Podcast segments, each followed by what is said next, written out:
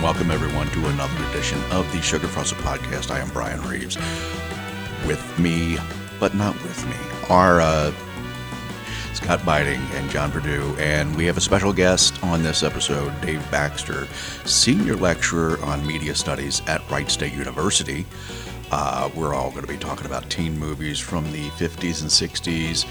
Uh, this is part one. We're going to have a part two talking about the 70s and 80s teen movies. Um, but going into this, well, I want to let everybody know that we had a, a glitch uh, and we lost one of our files. And the first part of this podcast is missing. So um, we are going to be joining our regularly scheduled program already in progress. Thank you.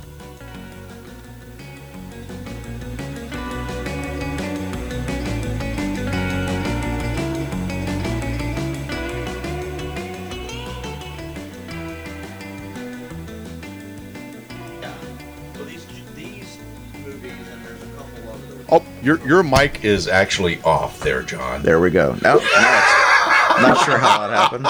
Good to be doing some editing this time. I, I cannot edit a, uh, a, a turned off mic.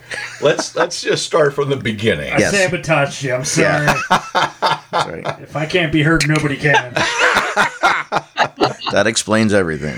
Okay, so that uh, that leads us back to uh, uh, what John was talking about before. We were talking about uh, uh, Rebel Without a Cause is Blackboard Jungle, Right. Um, which really led us into more of the the juvenile delinquency teen movies that I mean were everywhere in the fifties. That that was like the the big wave. Right. And this and this one and a couple of other ones, they kind of had this recurring. Uh, you know, it started off like as a PSA. You know, this is how you stop juvenile delinquency. It seemed Right. like it was more for like the pearl clutching middle class conservative America. You know, it was like they weren't portrayed in the best light. You know, later they would be more more so, especially Right. as you get into the next decade. But in the fifties, it was more like, okay, these these are bad elements, and here's how we need to deal with them to save our country. Essentially, you know, I, I agree, and I, I Absolutely. Yeah. Yeah.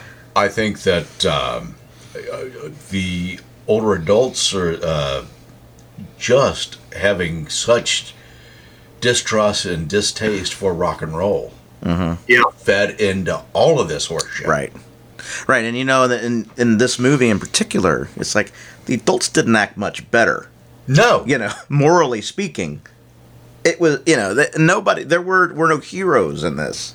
You know, Glenn Ford was the closest you got. Glenn probably. Ford was pretty good, guy. yeah, you know, but yeah, it was. uh There were several. There were several like that, and they kind of followed that formula. They would even start off as with the uh with the words over the screen and the PSA type thing, and there were a couple like that. It was like, you know, it was eye opening for me doing this research where, you know, I had no idea.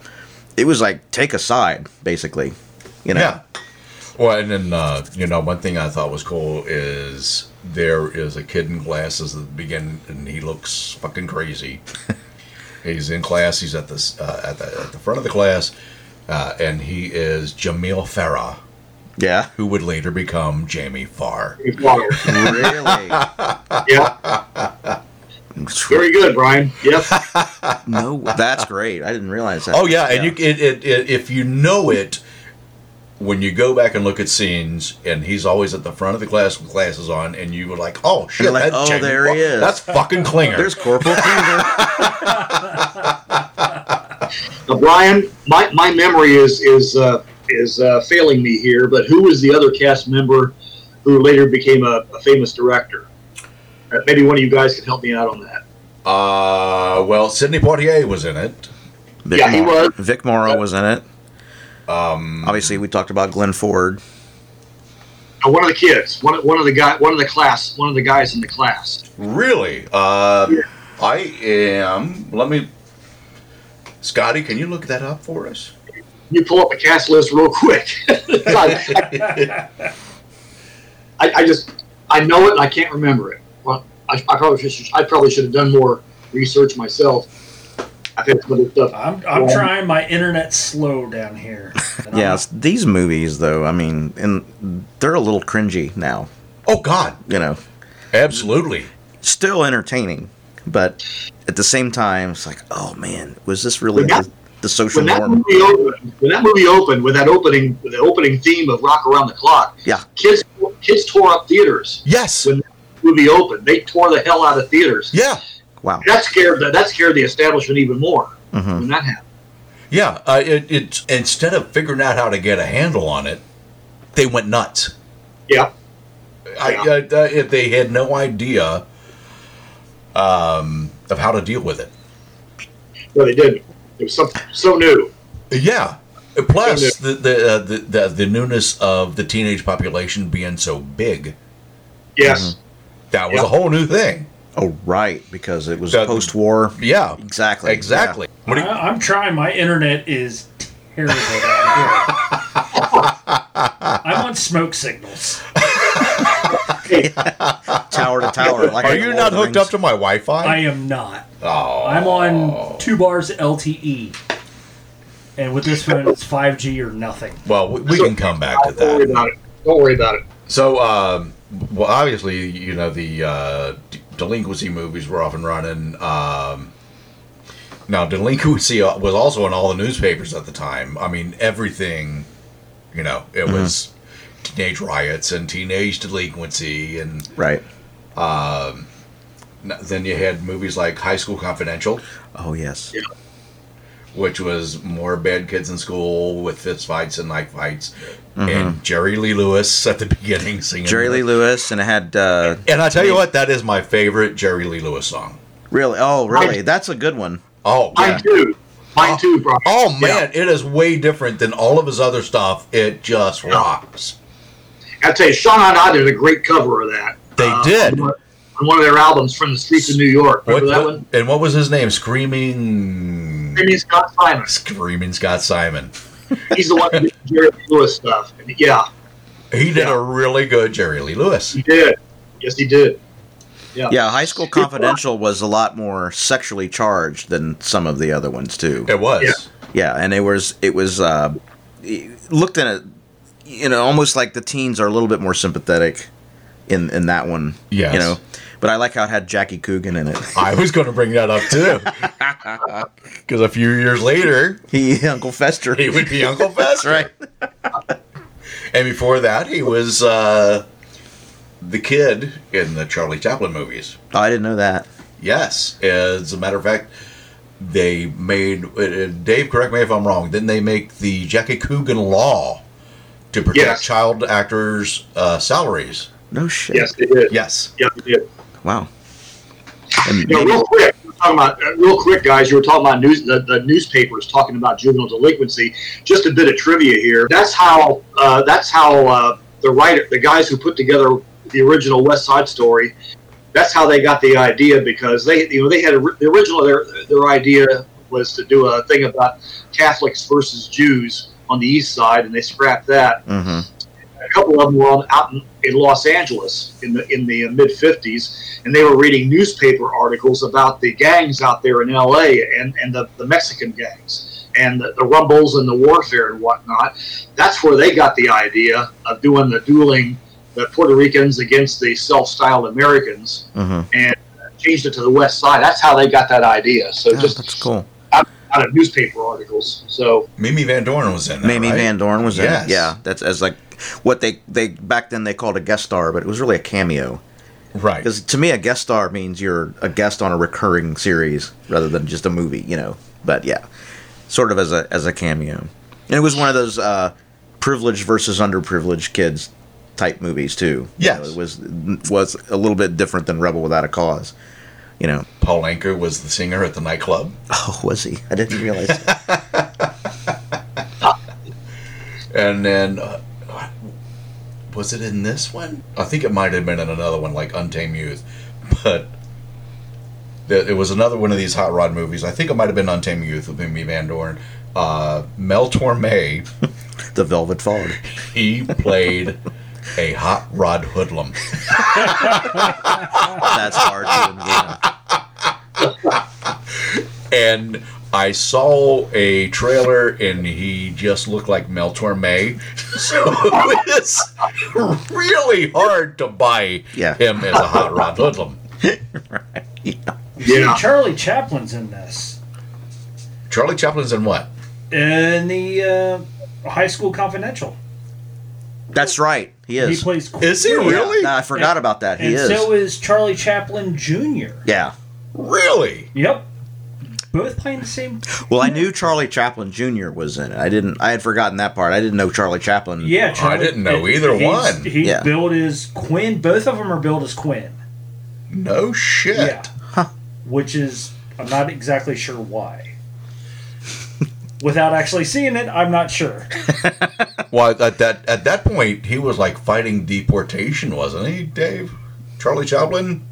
Oh, that Yeah. whole thing. Yeah. Yeah. They I- I don't- pretty much blacklisted, and Yeah.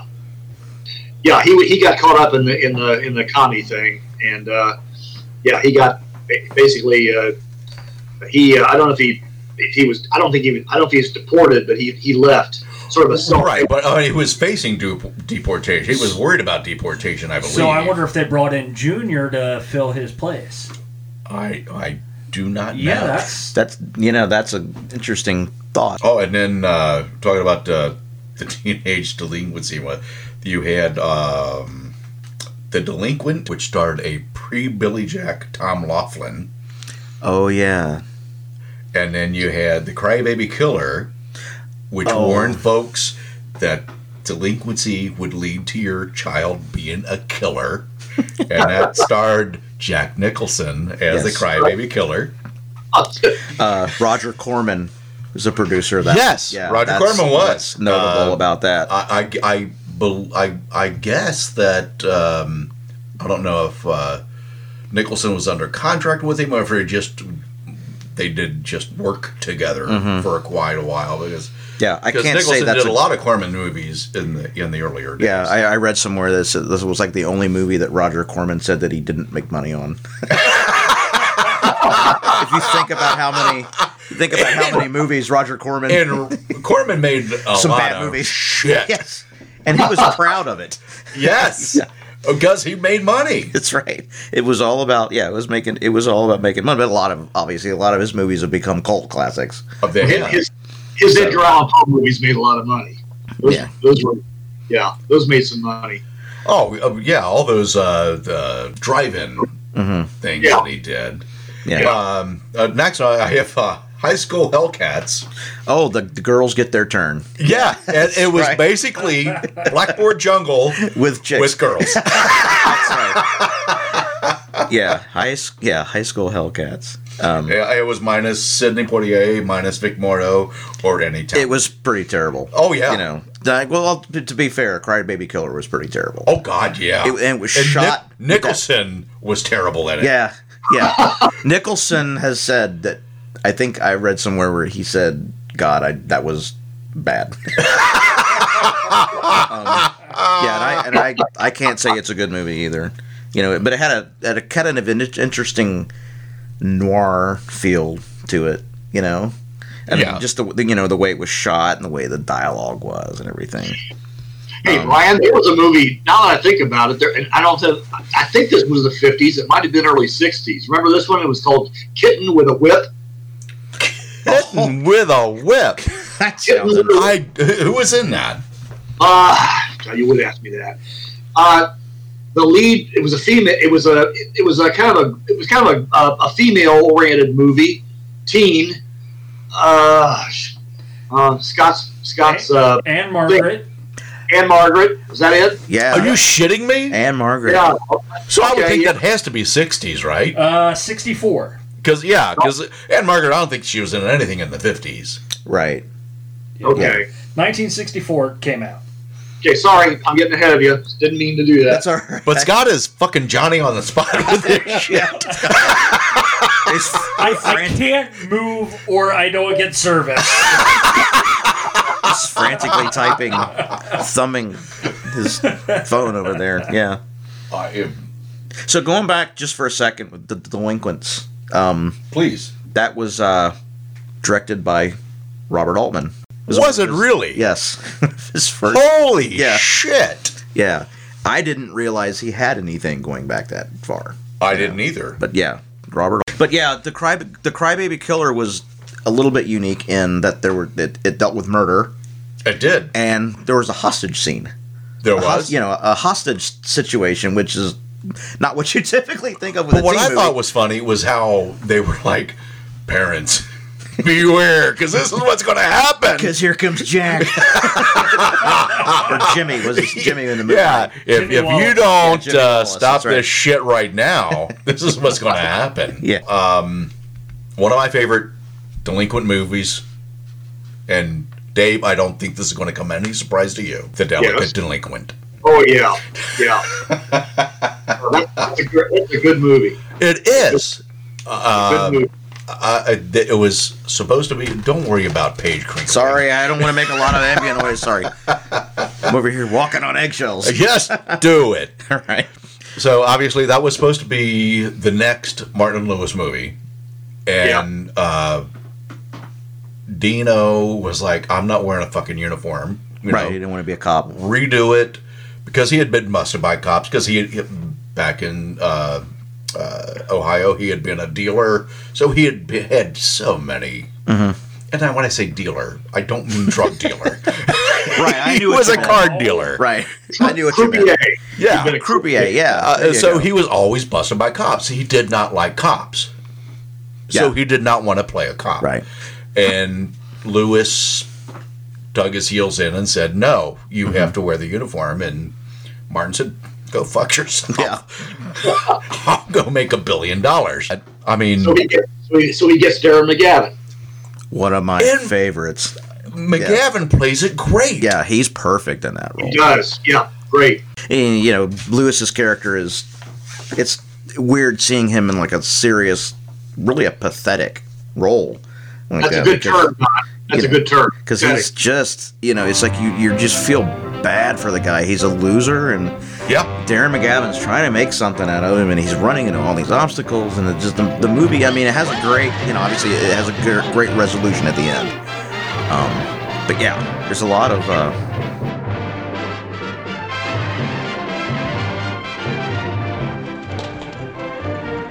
Delicate is really the word for Jerry, the funniest delinquent who ever made the Rogues Gallery. I was just taking out the garbage cans. I know I got an electric chair with the thing on it. Oh, that's terrible. Yes, he's really a panic, a crazy, mixed up kid who's really flipped his lid. But underneath it all, he's just a soft hearted guy trying to get along in a hard boiled neighborhood. Sydney, I want to give you a present. Oh, really? What is it? This. Isn't that nice, Sydney? It's very nice. But things aren't all bad. This cute little chick thinks he's wonderful. Am I unattractive? Oh, no, no. Then why in the world do you constantly ignore me? Why in the world? Because I'm nothing. You don't deserve to be with that or nothing. You wait till it's something, me. When I'm something, then I'll talk to you. And how Jerry gets to be a something makes this story as heartwarming as it is hilarious. I want to be looked up to and respected. You will be. I want to be a cop. if you recall, the way the movie it's, it's really cool because the way the movie starts, if you'll recall, it starts with two gangs closing in on each other in, in an alley. And they're about to rumble, they're about to rumble, and you're thinking, "Oh shit, we're, the fur's about to fly here!" Mhm. And all of a sudden, Jerry, in his usual uh, goofus self, comes bumbling out the back door of the store and breaks the whole thing, whole, the whole thing up. Right. It's, it's really kind of cool the way they did that. yeah and then he thinks he killed somebody when he actually didn't right isn't that Right. the plot right. Yeah. He had to have weighed a buck twenty. i know soaking wet Yeah. yeah And uh, you know, one thing you'll notice is Dean Martin was he turned this role down, never was heard from again. yeah whatever happened to that Dean who? But you can totally see this movie like on like today if it was made today, it would be a Hallmark movie, right? It probably would. Yeah. I but, mean, but but uh, I think um, the one thing you have to look at is how big the delinquent movies had become because there is no arguing that Martin and Lewis, and yeah, I, I get that this was a Martin Lewis movie, but it was supposed to be. Mm-hmm. Martin and Lewis were the biggest fucking movie stars there were at this time. Yeah. they were So the biggest if you- comedy team. There was no, there was no comedy team bigger than Martin Lewis. So it'd be At on this Netflix moment. then. Yeah. What's that? It would be on Netflix instead of Hallmark. right. or, or Disney Plus. Yeah. Probably. yeah, Exactly. Disney Plus probably makes more sense. exactly. Yeah.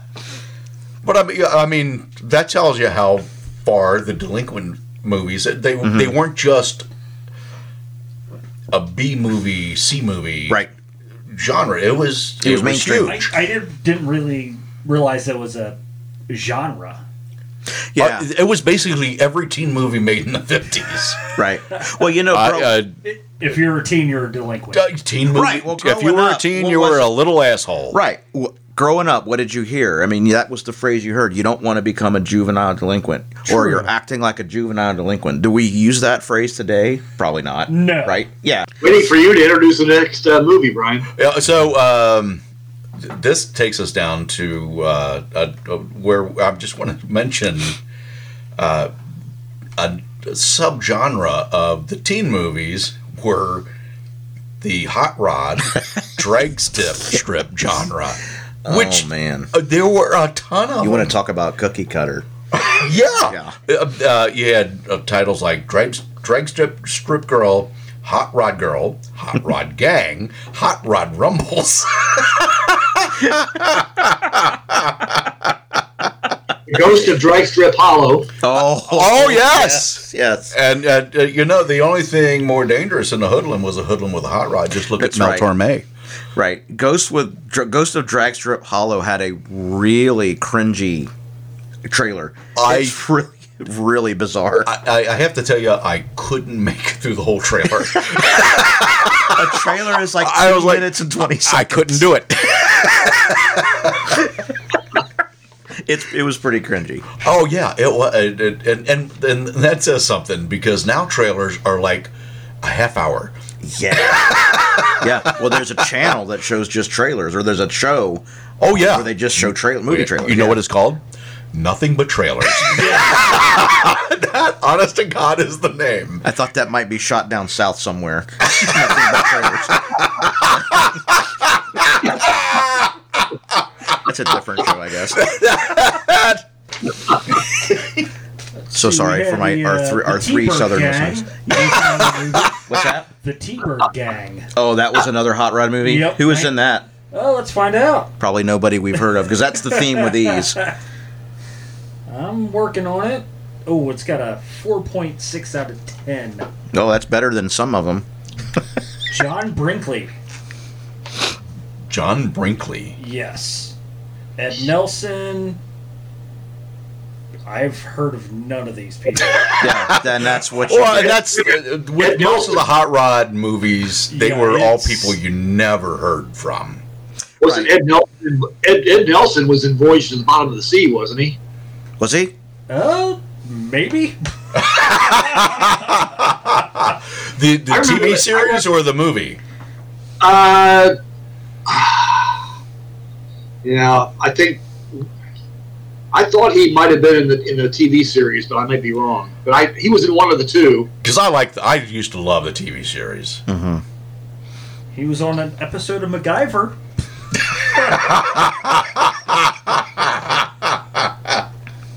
Well, whatever was one of the twist on that was was uh was it drag strip girl with uh you know you have you have the the girl who's half sex symbol half badass on the on the track you know and then the twist is the guys are trying to get her attention you know in a but usually the guy is the racer Yes. now the, the girl is Well, the and, racer and, yeah uh, and that's the way they they they kept doing those movies. It was Hot Rod Girl or it was Hot Rod Guy. yeah yeah It, uh, right and then there was a right hot wire girl was basically the same as drag strip girl except that had chuck connors Did they ever have a versus? what's that Hot Rod Guy versus Hot Rod Girl. That Who wins? great. Yeah. so then I guess uh, with all the gang stuff, you have to look at the Wild One, Oh, Marlon Brando. Right. 1953. Ah. Um, Brando puts up the absolute perfect uh, rendition of what uh, the motorcycle gangster should look like with the uh, the cap and the leather and the leather with the with the with the symbol, the the club letters on the back. Yeah, Yeah, I mean, Right. it was his look was iconic to what the motorcycle gang leader is going to look like. Now, Yeah. did he reference that, or did people reference him? People referenced him. So I wonder Going if he forward. was if he was the one that actually started that whole I- look. I can't say for sure. I'm sure he based it on something, but I Mm-hmm. think most people that came after that based it on him. I think you're right. Yeah, I think the way Hollywood sets trends. yes, You know. that the, a trend was set absolute with that one. I So think I think that, Go ahead. I'm sorry. I just was going to say I think that definitely opened the door for the later movies they made with the, the Hell's Angels stuff. Oh God, yeah. Opened Yeah. the door for that. Yeah. I mean, that's that's crazy to think that he may have influenced the whole look of that whole thing. Right. Yeah. Uh, and, and he absolutely did. Right. And you got the typical guy from the wrong side of the tracks is attract is you know attracted to the um, more socially well off girl, and then there's that conflict goes along with that. And you of had Lee, Lee Marvin. Lee Marvin was in it. I didn't know that. Yes. He was Yeah. the leader, and I kid you not, the, the his gang was called the Beatles. That's great. How was it spelled? Yeah. Two E's. Oh, There you go. Yeah. This Great line. in the movie. Great line was when one of the establishment asked uh, Brando, "What are you rebelling against?" And he says, "What, do you, got?" That's oh right. yeah, that is That's right. By the way, Quintessential. That was, that was uh, not to jump too far ahead, but that was spoofed on The Simpsons when Lisa, Lisa decided to misbehave. Yeah, Lisa. well. I mean, that whole thing became iconic. yeah, right. Yeah, so what, what Lisa asked Bart? yeah. Well, so the teacher, uh, the counselor, was asking, you know, what are- you know, you've been mis- misbehaving a lot. What, uh, you know, what are you rebelling against? And she's got a little toothpick in her mouth. She goes, "What do you got?" it's, it's great. Um, there's an odd scene in that near the end where they, where the two guys are trying to describe a tire iron to the cop. Do you remember this? No. It's really funny. It's like, well, yeah, you know, a tire iron where you used to take off the the, the thing and you change the tire. Like the cop's like, he threw what at the what? Like, I, was, I, was, I was floored that this like the cop didn't know what a tire iron was. But anyway, That is really weird. yeah. But you know, more adults behaving badly, trying to frame Brando at the end. You know, That is weird. That's really weird. wilds. So, uh, uh, so anyway, yeah. So the, the the town is set upon by two different gangs. One Brando's, one Lee Marvin's. Uh, Lee Marvin winds up uh, teaming up with Paul McCartney. They keep the name the Beatles.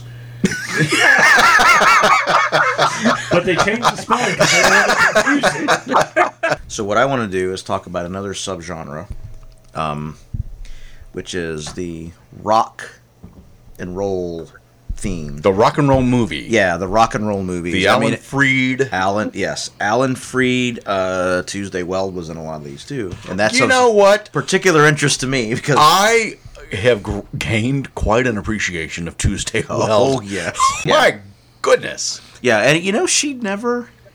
Um, the last thing I saw Tuesday well, as in a, just as a tangent, the last thing I think I saw Tuesday Weldon was Falling Down with Michael Douglas. Um, she was Michael Douglas's wife, I think, in that. Um, Really? I think so. Yeah, I think that was Tuesday Weld. Um, and of course, by then she was past her prime, and you know, Right. so to speak. But yeah, she was big. I mean, there was like this two or three year window where she was big, and she's just a gorgeous, gorgeous woman. You know. My Yeah. my my first uh, recognition of her was in the Flintstones, really? where they're there is uh, a, a movie being shot, and I remember Fred Fred yelling, "Hey, Monday, Tuesday, what you doing on Saturday?"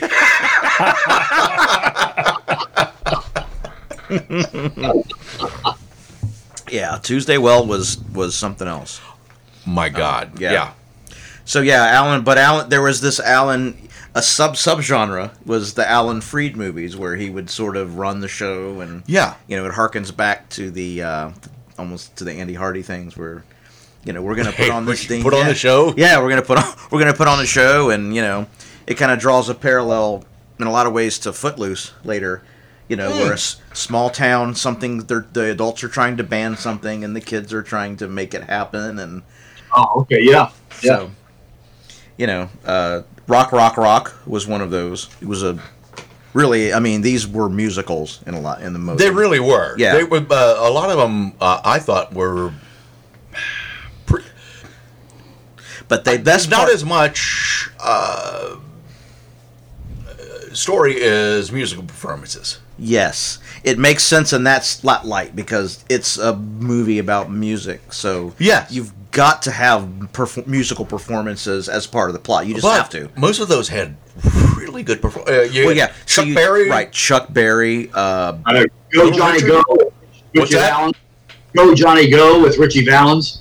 Yeah, Oh, that's right. Frankie Lymon was another one that Oh, was yeah. in. He was in Rock, Rock, Back Rock. when he was uh, with the teenagers. Yeah, exactly. Frankie Lymon and the Teenagers.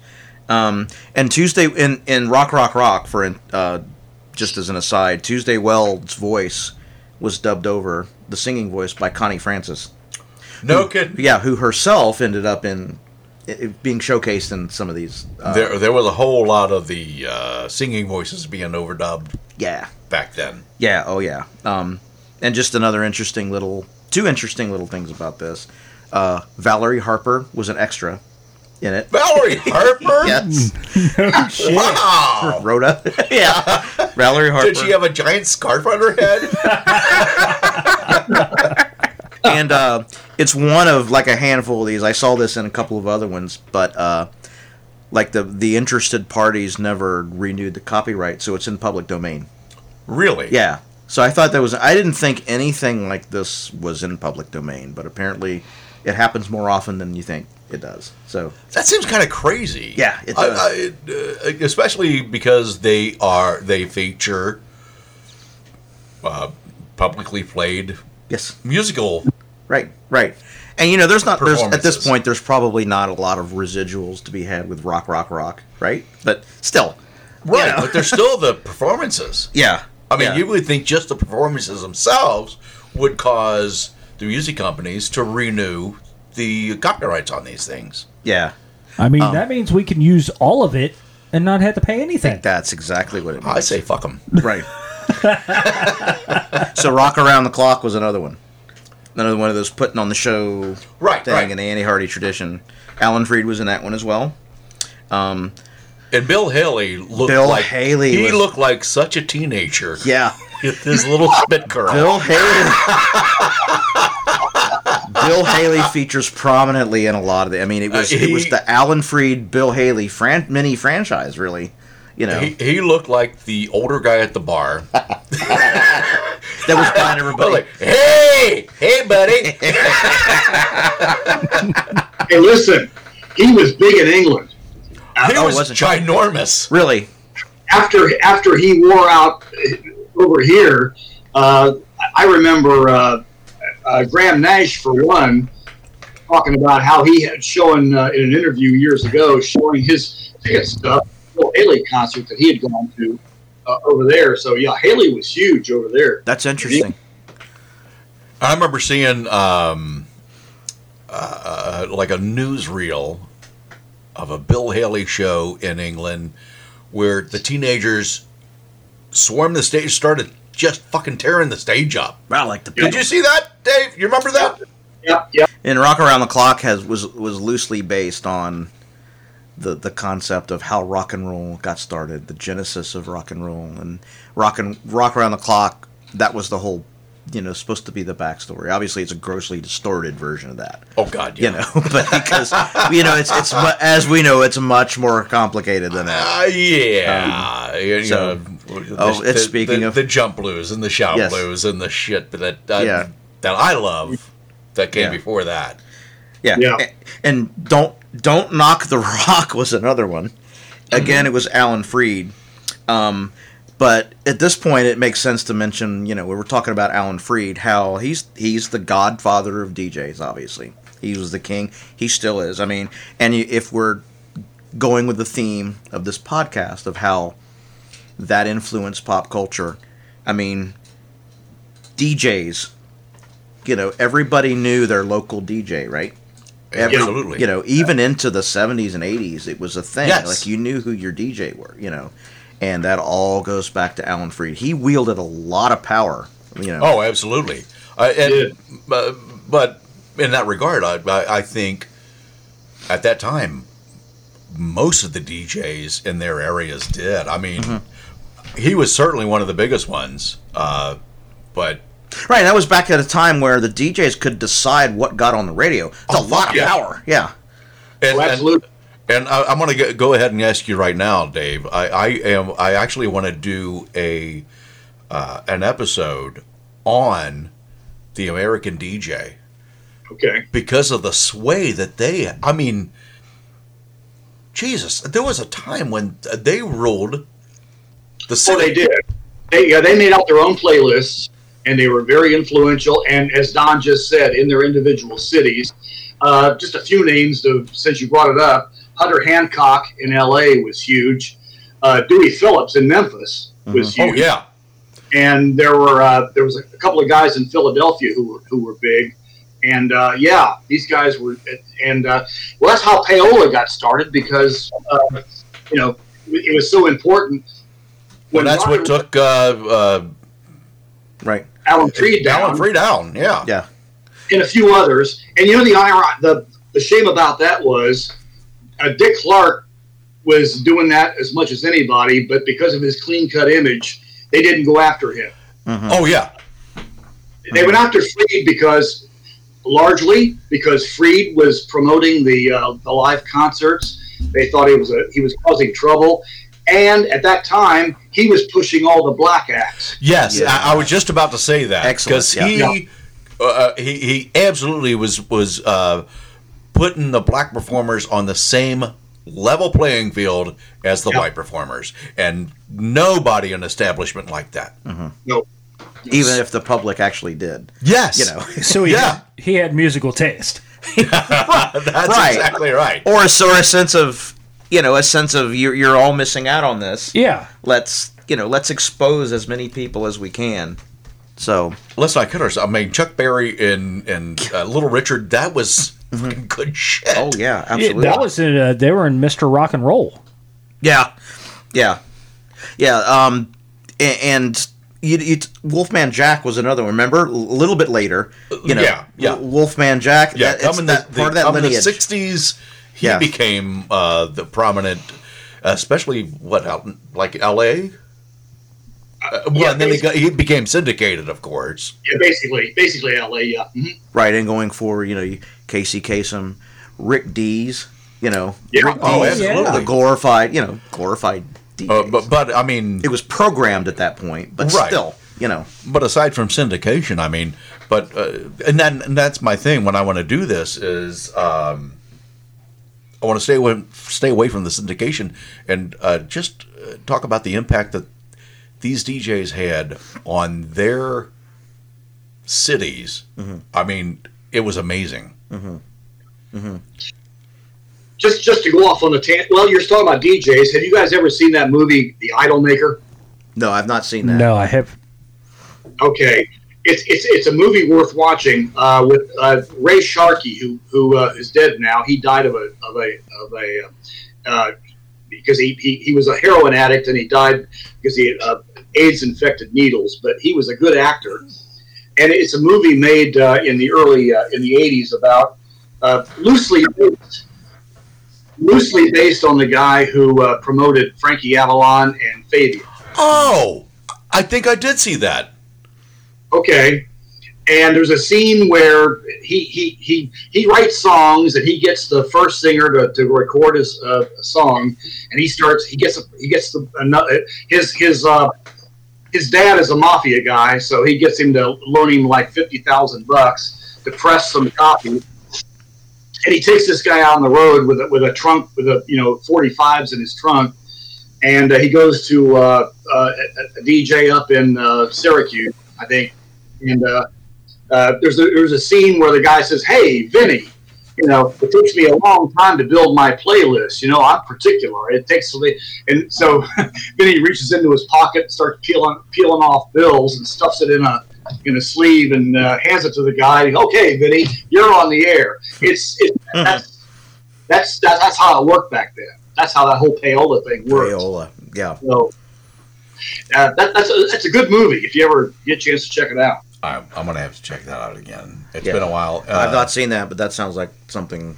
And another one, uh, and I know this isn't on our, what we're talking about, but another one that I liked was American Hot Wax. Oh yeah, Yeah. I forgot all about that one. That was really, really good.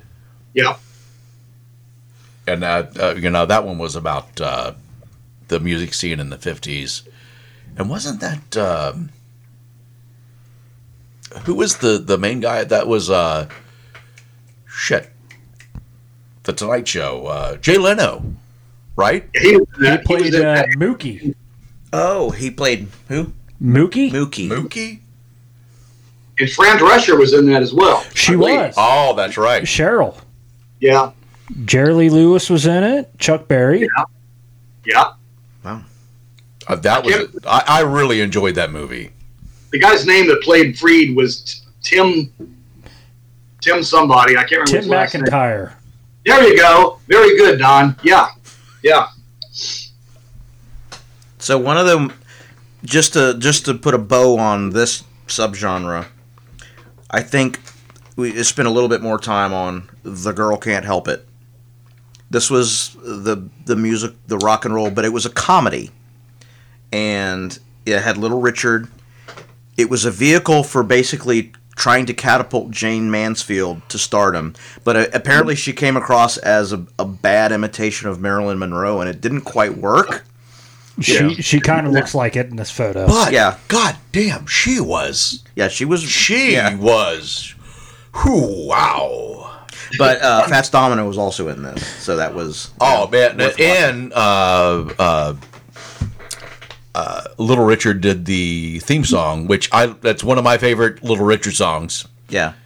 So here's the to me the the this is one of the most notable things about what we're doing tonight. Period, is it influenced Paul McCartney.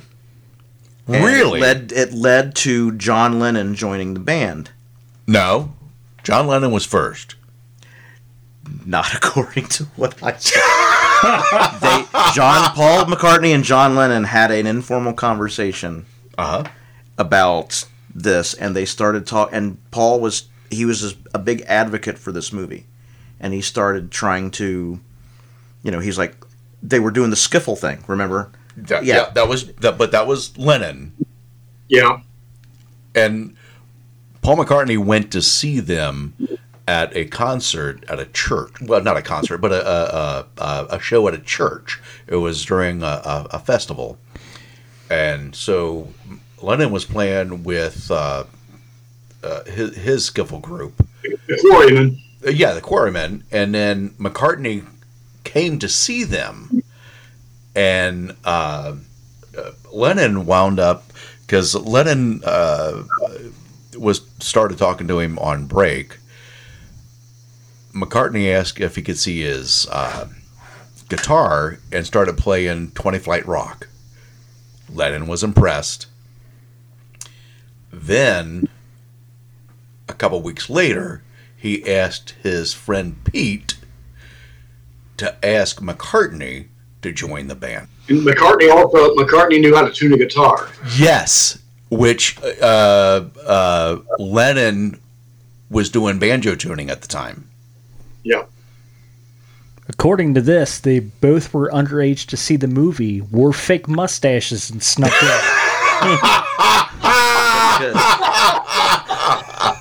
I'm sorry, John. I, I didn't mean to throw you, but, But that's all right. That's that's I, fine. I, you know what a Beatle weirdo I am, Yeah. so I know.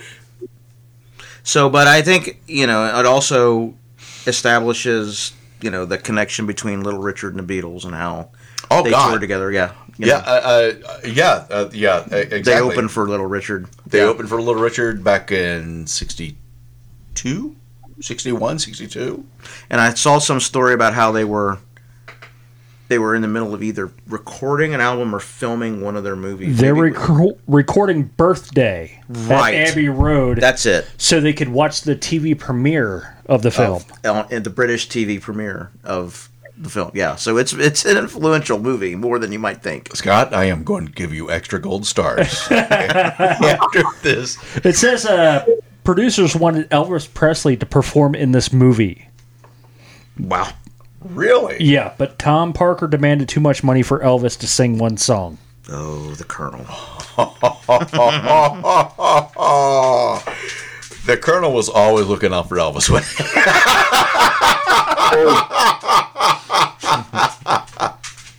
You know, guys, I hate to keep I hate to keep going back to, to this, but they wanted uh, when they when they went to make the movie West Side Story, they wanted Elvis as Tony. I don't know if you knew that or not. oh my Elvis. God! They did. They wanted Elvis to play Tony, and again, the, the Colonel uh, thought, thought that was a bad, uh, you know, bad career move for him. Mm-hmm. So That's that's Yeah. amazing. Yeah, you also kind of makes you wonder what else was discarded in his yes, you do. You know, Well, I know that um, A Star is Born, Stars Born, uh, Colonel, which was by the way remade five times or six times, something Colonel, like that. Colonel yeah. shot that down for Elvis as well. Wow. Huh. Uh, uh, because he didn't want him to be. I mean, the- Elvis could have been a star. and the thing is, if you look at He some of the early born. movies, if you look at some of the early movies, Elvis was could have could have had some chops. Mm-hmm. He did. He, he did. Yeah, uh, he could have been pretty good. Yeah, unless you watch Clam Bake. Which is my favorite movie about a clam bake. Well, it's of course. I mean, it's the it sets the standard.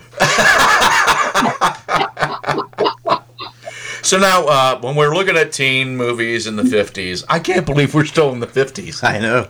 Do we have to look at some of the teen horror movies as well? Mm-hmm. Uh, my first off is The Blob. Yeah, There you go. Looking at the Blob too. Yeah. Steve McQueen. And Aneta Corsaut. What's that? Aneta Corsaut Yes. from Yeah. from the Andy Griffith Show later on.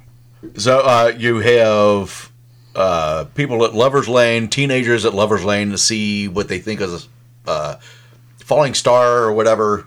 Then they realize it's crash landed. Yeah. Uh, then Zeke reaches his hand in, gets gobbled up by the goo, Yeah.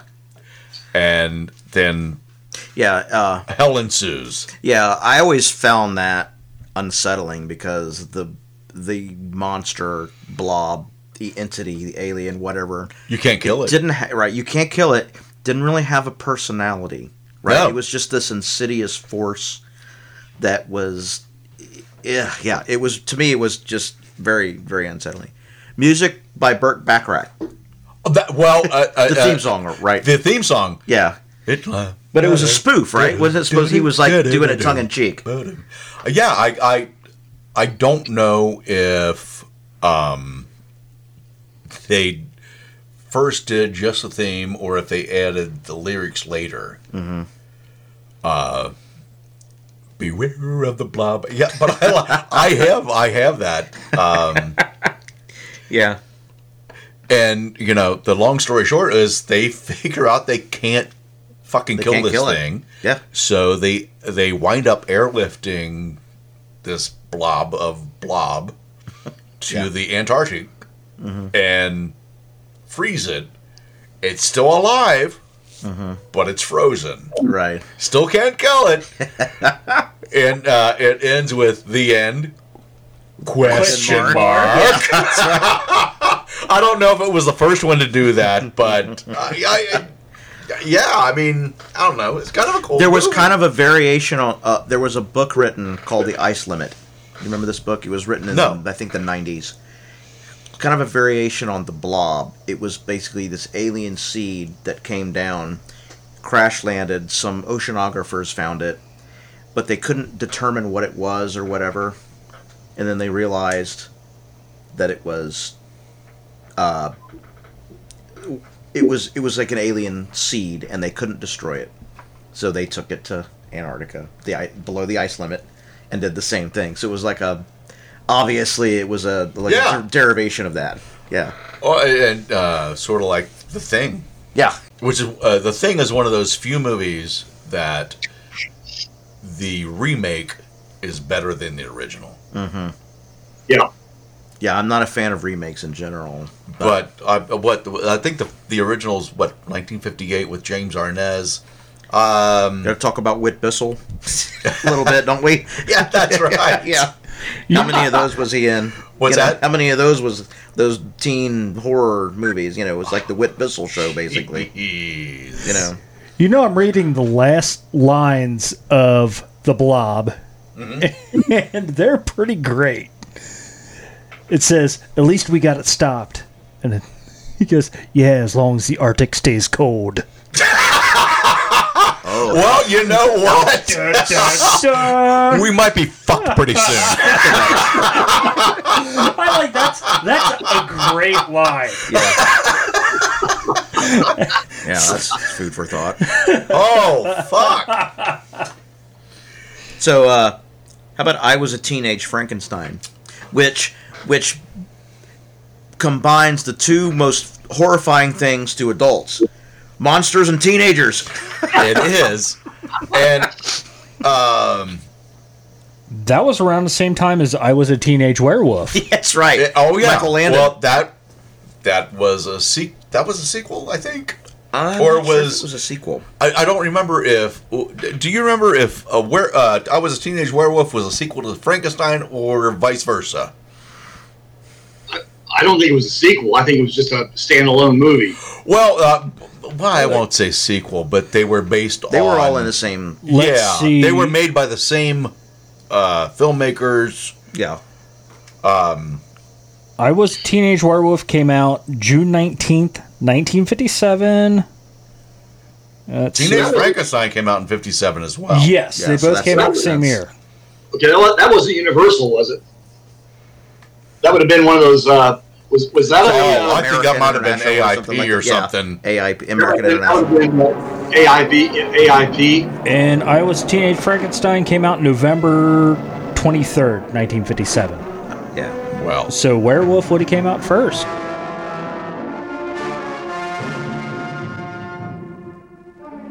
Help me, doctor, please!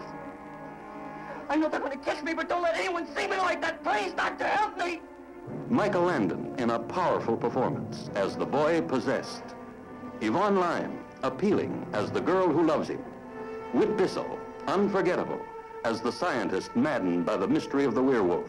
And Tony Marshall, a tough, friendly enemy.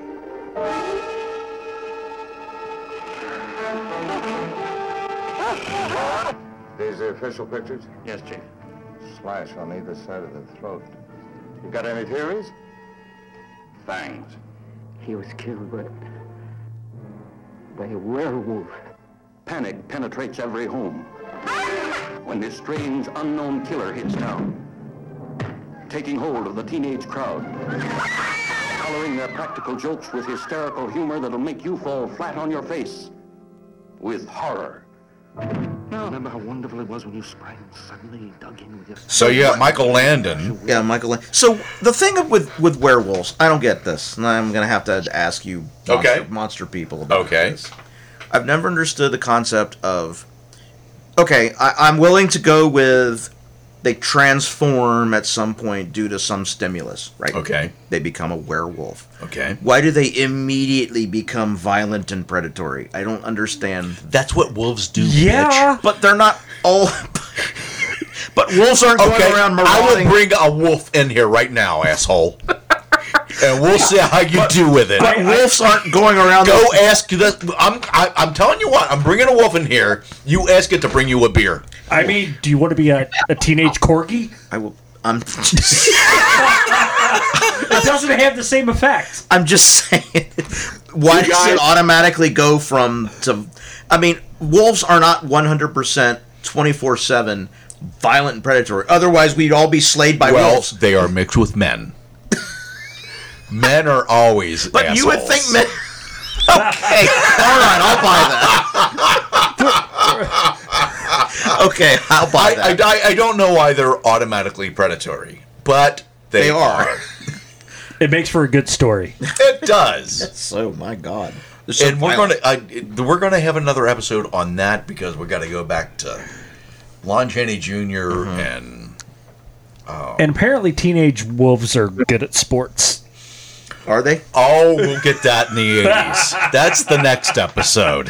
Where's that Michael J. Fox? Oh, That's Teen not wolf. the only one. That's not the only one. So uh, now uh, the thing with uh, the Blob, it was also shown with it, it was shown as a double feature with That's right. I. Married a Monster from Outer Space, Yeah. which the title kind of gives away the plot. Okay. My, again, I've got questions about Yes. this one. Now, she supposedly she finds out that he's an alien after they're married, right? Yes, And it, yeah. it's, it slowly dawns on her, Uh-huh. and it, she, you know, why didn't this become apparent during courtship? Like something was off. Have you ever seen My Stepmom is an Alien? No. Hey, listen, wait, since you're talking about I was a teenage werewolf, there was a there was a similar movie, not not as good, called uh, The Blood of Dracula. Oh yes, I have that on my list. The same, okay, the same theme. A girl and a, and a, a, a vulnerable young lady at an all-girls school falls under the spell of a faculty member who. Well, she had am- an, an amulet, Bo. Yes. That's going to do it. but Landon was fell under the spell of uh, was it Whit Bissell? I don't know. It was an- another guy. I think it was Whit Bissell, yeah. Yeah. He was Whit Bissell uh, was hypnotizing him in that one. So very similar theme.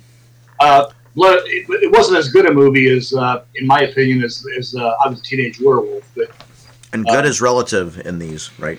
Oh, it's absolutely relative. Because, I mean, they're all pretty bad movies. Um, But the idea was to make money, not to make art. Oh God, yeah. you wanted to put a, a In the drive-in, a right? movie at the drive-in, And you wanted that- the girl to scurry to the man when during the during the scary scenes, and you know, that's right. pretty much. And, and uh, oh, and, uh, and my uh, I see that Guy Williams was also in Teenage Werewolf, Oh yeah, who was Zorro, and he was uh, Doctor Robinson in uh, the Lost in Space. that's that's that's that's where I really know. And then, uh, and evidently, that movie had nothing to do with the Cramp song. I was a teenage werewolf. yeah, pop culture wise, that has spawned the whole teenage werewolf thing has spawned a lot of I- music. you think? I mean, that's uh, You make a good point. I mean, you make a good yeah. Uh, culturally, that's yeah. pretty damn big. Yeah. Because the, the the Cramp song was pretty popular. Mm-hmm. Yeah, yeah, and there's bands that deal named named after it, and it's it's it's taken on a whole thing.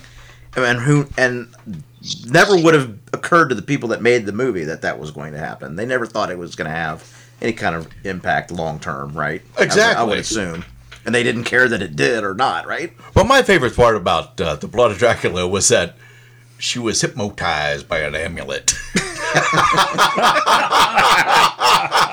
but it's an ancient amulet. I, I- uh, uh, okay, I'll buy into this. What about teenage zombies? We're talking about. oh, that Because- movie was shit. And again, explain zombie gorilla to me, because I didn't realize it. I guess I, for primates. no, I, I can't explain that. I don't know what you're talking about. Teenage zombies had a zombie gorilla in it. A zombie gorilla. Yeah, He's on the poster. yeah. Duh. it's a zombie but gorilla.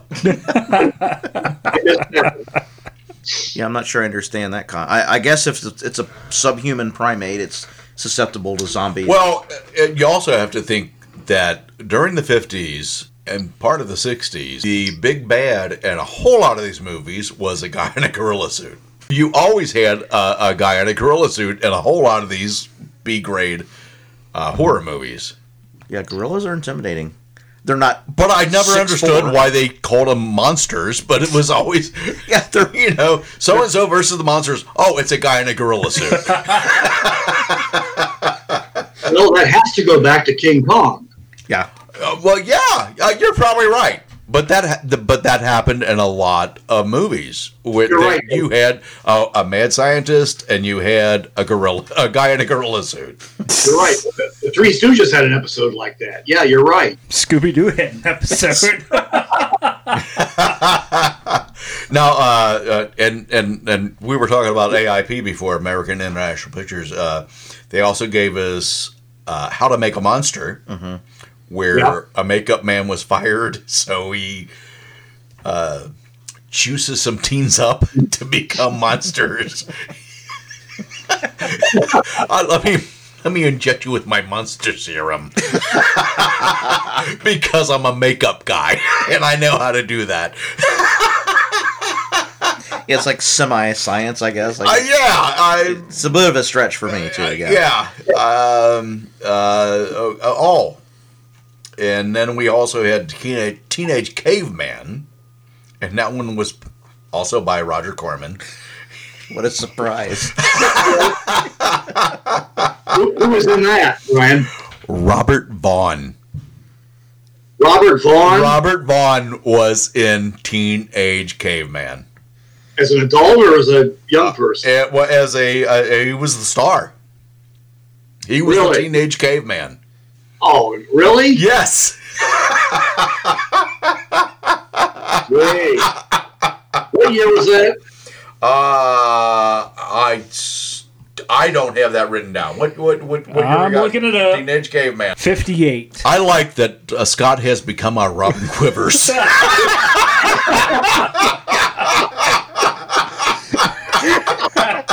hey, uh, hey, uh, Robin. what do you say? I wouldn't take that. You gotta take your top off, Robin. I, I, I can. Take your top. You gotta take your top off, Scott. Well, it was only that's interesting because it was only seven years later than he was doing Man from Uncle. So well, exactly. I mean, you got to start somewhere, I guess. Yeah. Well, ask Jack Nicholson. Oh, yeah, exactly. I mean, Nicholson Steve did. McQueen. He did shit for a long time, Right.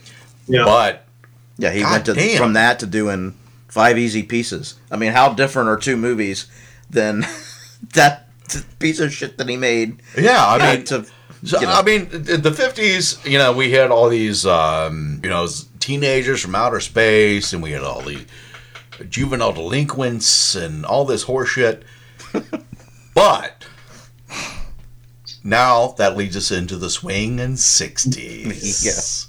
Now, uh, uh, originally I had this uh, pegged as later, but I, I, I honestly I want uh, I'd like for Dave to lead us uh, with West Side Story. I would like you to start. Uh, it's it, that is 1962, I believe, right? one sixty one. 61. So we're right at the start of uh, the 60s. This is quintessential teen movie. Yeah. Well, you know, I, I don't want. I can I can talk for hours about West Side Story, uh, but my favorite my favorite uh, musical of all time. Um, I, I, do you guys have any, do you guys have any observations? What's that? I'm sorry. Do you guys have any observations about the movie? No, I, I, I want, I, I would like you to take the lead on this because, I mean, I know it, it, I know it's one of your favorites, and I know you have a lot of thoughts on it. Well, let me let me start here, and and you you feel free to disagree, and Don and Scott. Um, I broke down and watched the Spielberg remake. Um, I was, I could spend hours talking about that too. Uh, I was I was not impressed. I, I, I, I, I didn't watch it. I've, I've only seen the original. Yeah. Well, there, were- first of all, there was no, there was absolutely no reason to remake that movie. It was a classic. It won 10 Academy Awards. Um, that That's the way I feel a whole, about a whole lot of movies, though. Well, you're, you're right. That was a Spielberg uh, vanity project. It was. simple. Anyway, back to, to, to the uh, 61 movie. Uh, well, uh, that was, of course, adapted uh, from the uh, the stage play. Now, I, I, I, let me interject real quick that Oh, absolutely. Go ahead. I, as a kid, as a kid seeing this, I was equally enthralled by both Natalie Wood and by, uh, or not, not yeah, Natalie Wood, right? Yeah. And by uh, Rita Moreno.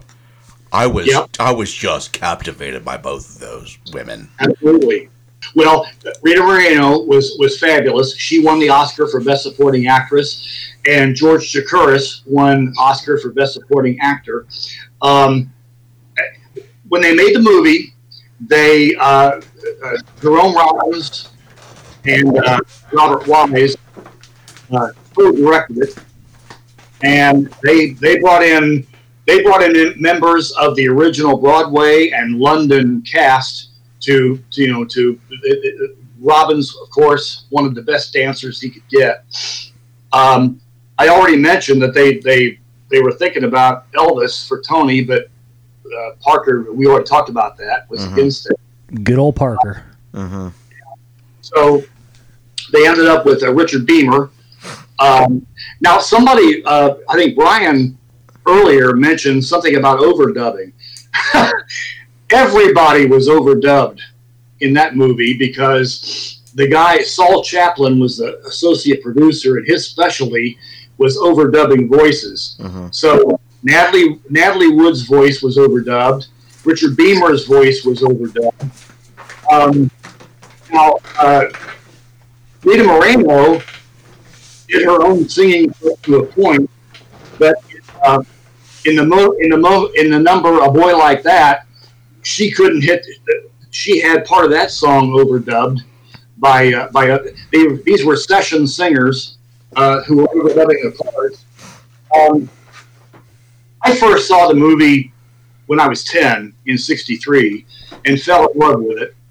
And my grandmother, uh, who had been a member of the old Columbia Record Club, had given me a copy of. Um, they got those choices of the month back then, and she, and they sent her West Side Story, which she didn't care anything about. Gave it to me. I remember that after I saw the movie in the summer of '63, I wore out that that movie soundtrack. I just wore it out.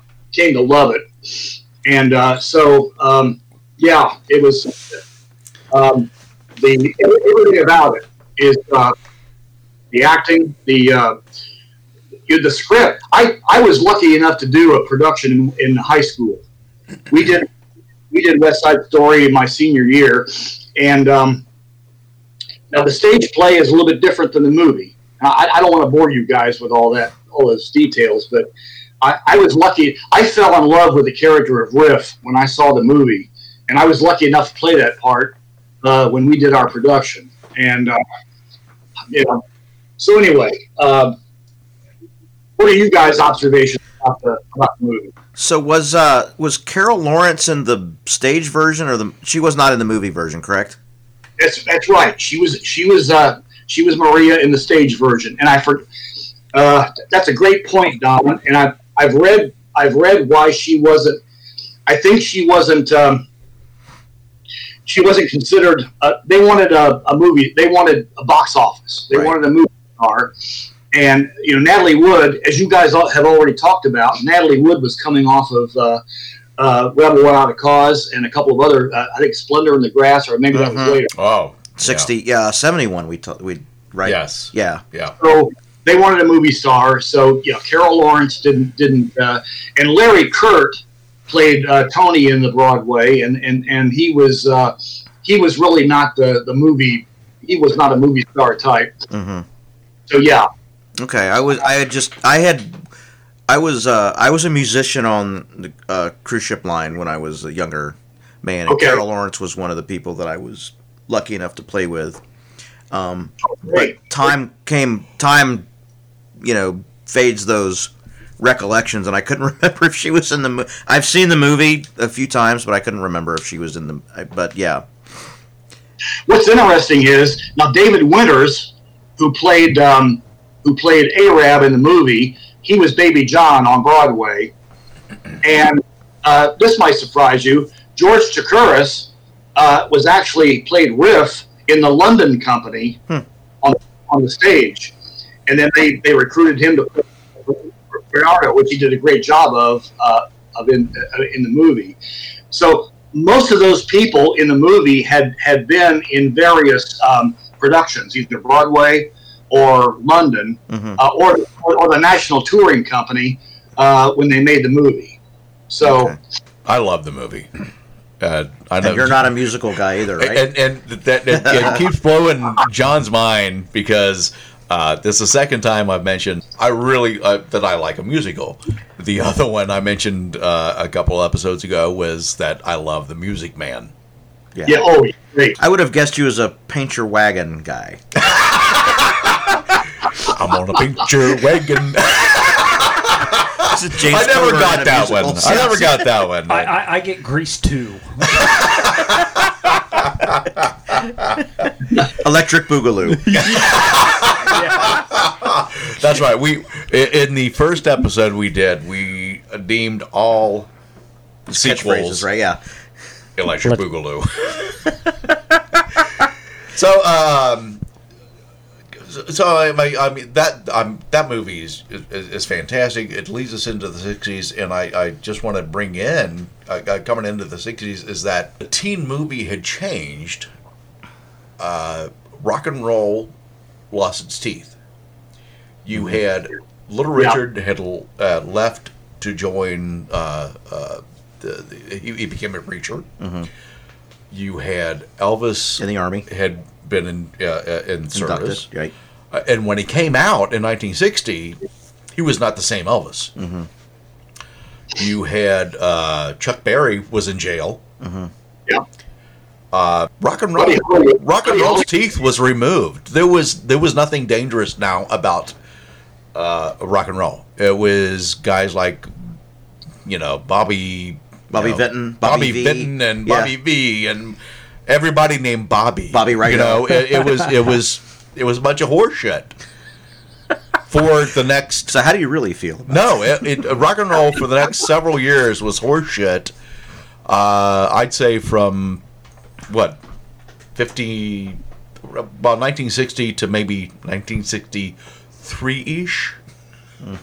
I, I, I mean, there were some good songs, but Right, there was for- a lot of really bad right stuff. for the whole for a lot of the mid '60s, it was it was John Davidson singing "Little Green Apples." You know, there was a lot of that going on. That was what passed for popular music. yeah, there was the only bright spots during that period of time were the beginnings of Motown and uh, oh the, uh, god, yeah. and Right. the, the surf sound coming out of you know the beach the beach sound coming out of the west coast. Uh, but other than that, yeah, Don, you're right. There's a there's a lot of schlock, a lot of schlock. Can Yeah. I can I ask a question? Yeah. How popular were soundtracks before West Side Story? They, Well, That's a good question because I don't recall. I mean, I never hear about it prior to West Side Story.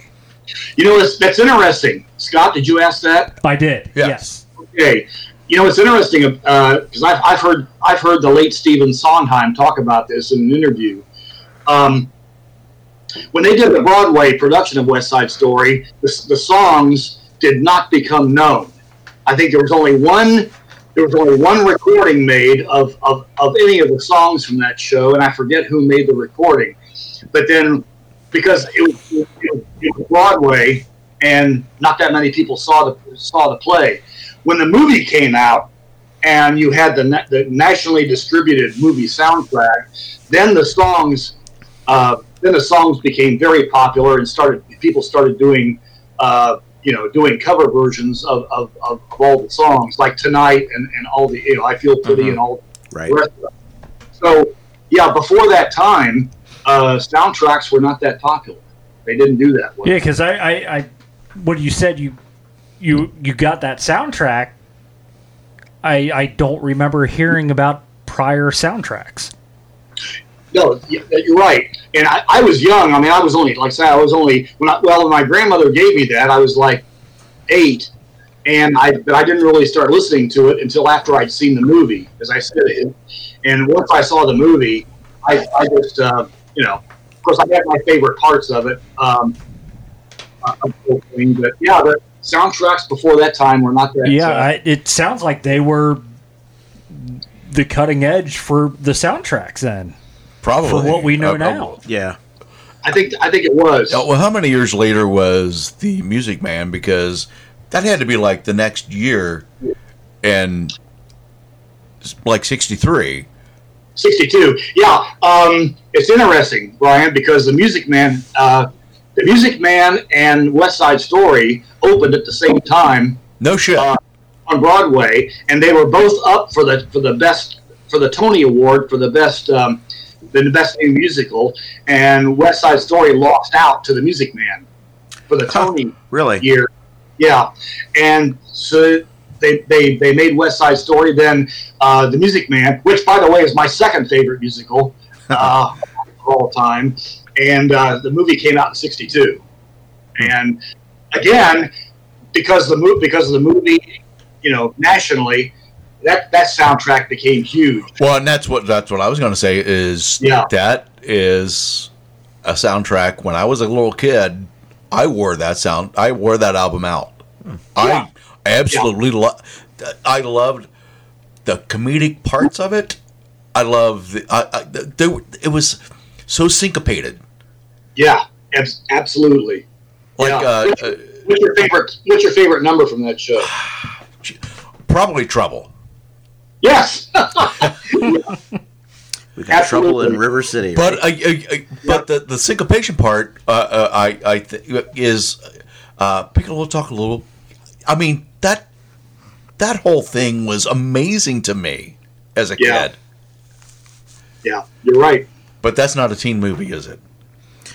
West Side Story? No, The Music Man.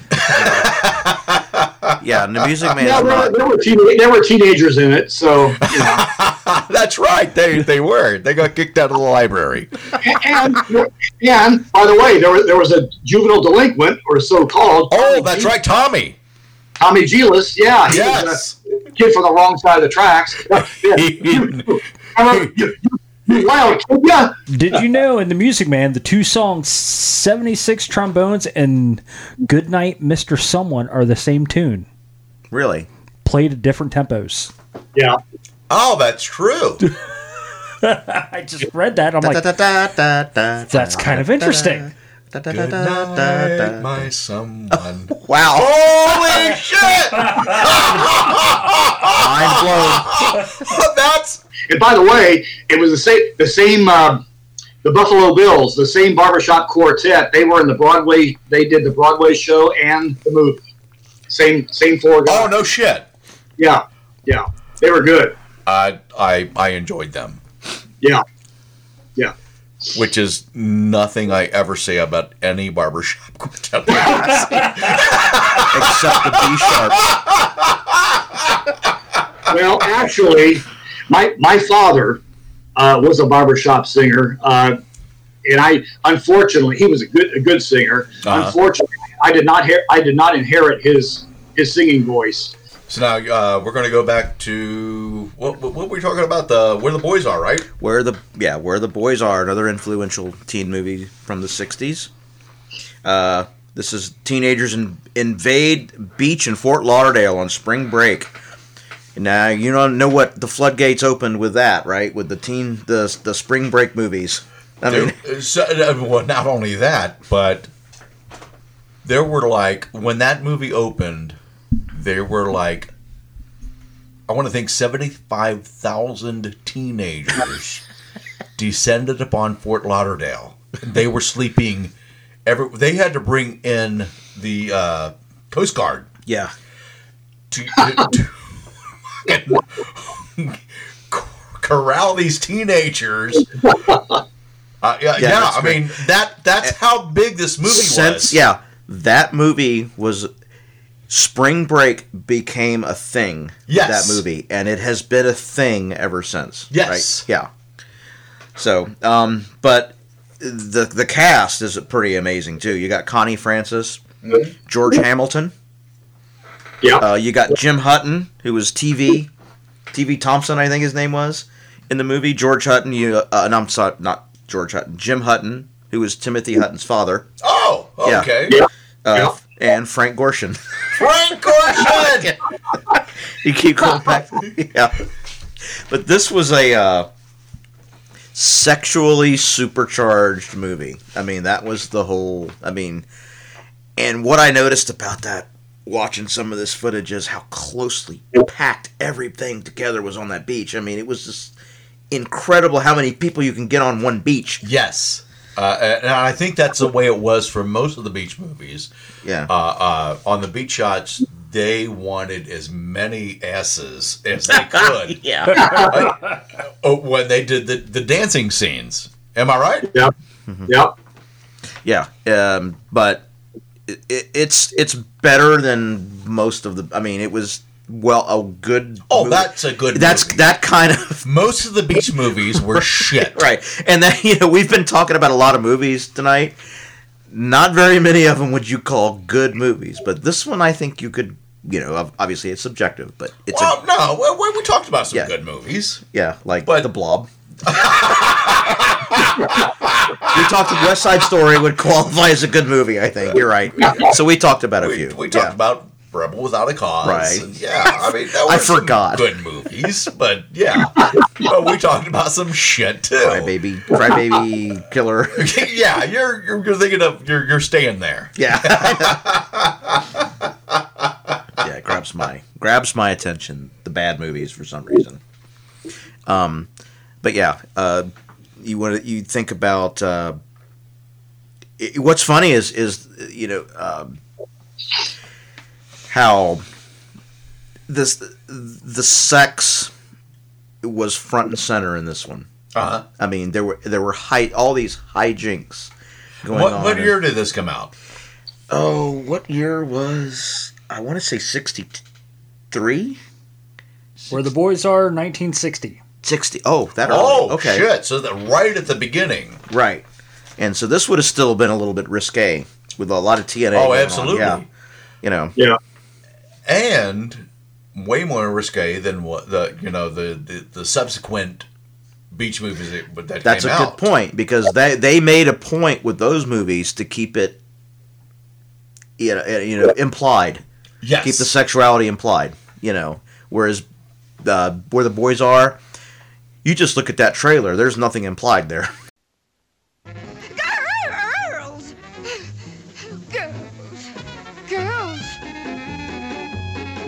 you going?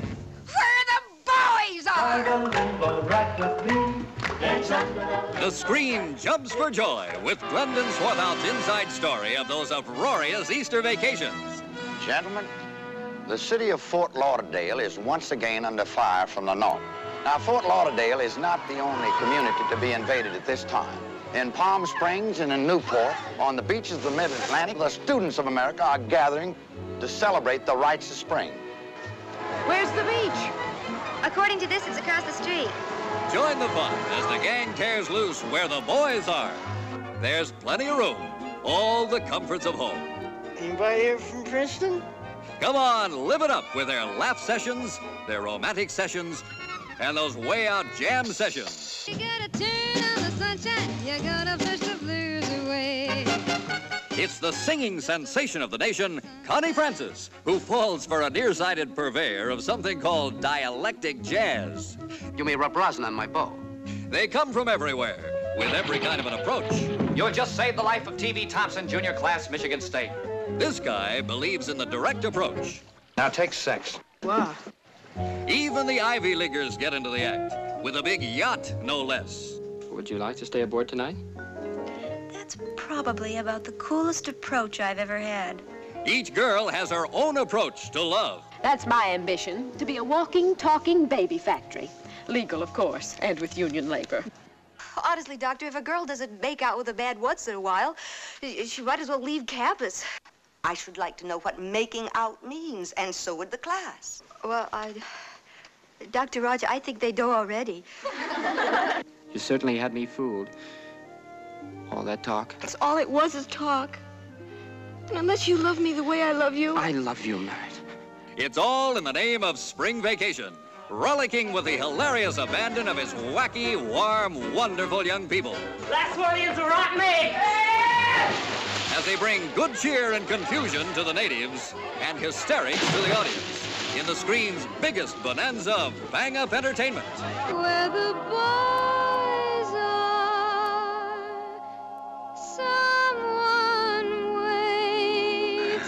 What lungs?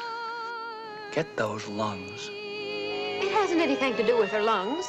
You gotta give in one time. You gotta turn on the sunshine. Push those blues away. Where the boys are.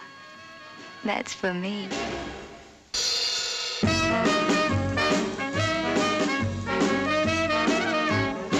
And then you, you go to, well, well, 1959 had Gidget, which I guess started the whole beach thing, right, Dave? Yeah. And that was Sandra Dee, Yes. That one was Sandra Dee. the original. Yeah. And then that sort of led in, uh, coming into the 60s, it's it's Mike the Dog. Mike the Mike- Dog has Mike. made. Uh, Mike has made his.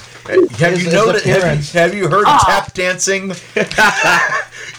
Mike has made his Whenever appearance. Mike makes an appearance, it Better sounds late- like a troop of tap dancers have entered the room. Then going into Yeah, you want to segue into the beach blanket the thing? beach blanket, Yeah. you know, the beach movies with uh, Frankie and that was, uh, you know, they were mainly Frankie and Dee Dee.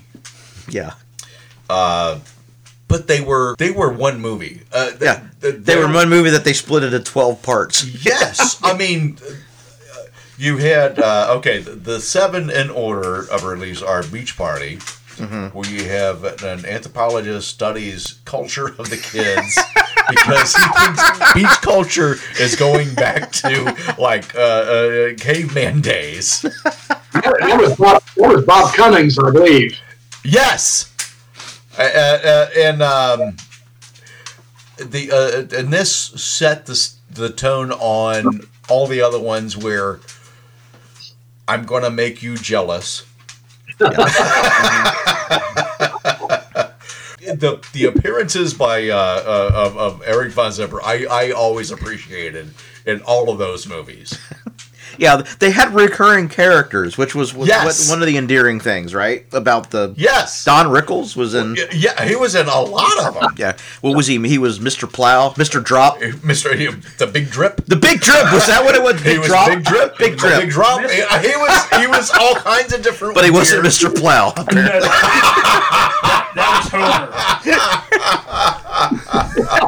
Now, now-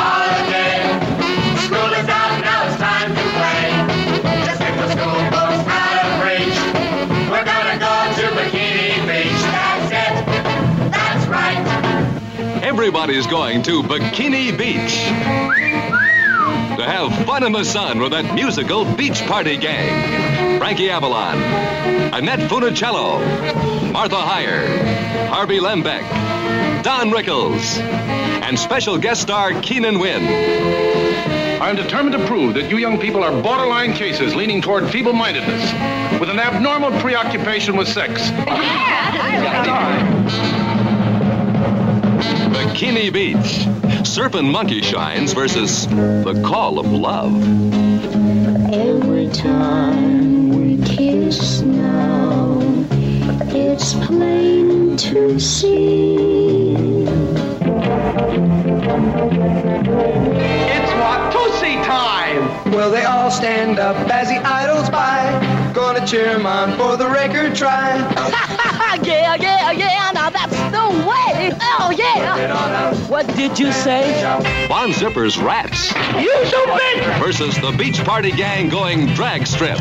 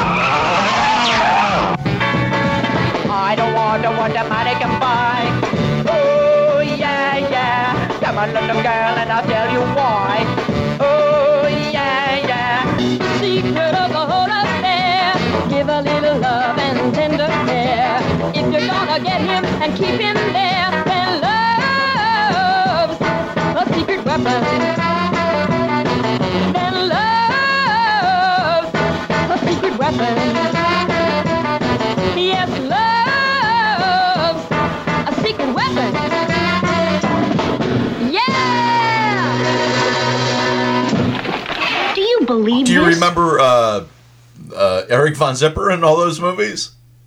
Vaguely. Oh Vaguely. man, he was my favorite part on all of those. Okay. He he was uh, he dressed exactly like uh, uh, Brando in the Wild One. He had the cap and the leather and everything. It was an obvious take on Oh, yeah. Brando. Uh, uh, uh, Harvey Lembeck, I, I thought was great. Um, uh, next was Muscle, Muscle Beach Party. Oh yeah. And this one was the first one that included Don Rickles, and he was the owner of a gym. because when you when you see Rickles, you think, oh, Yeah, gym owner. you think-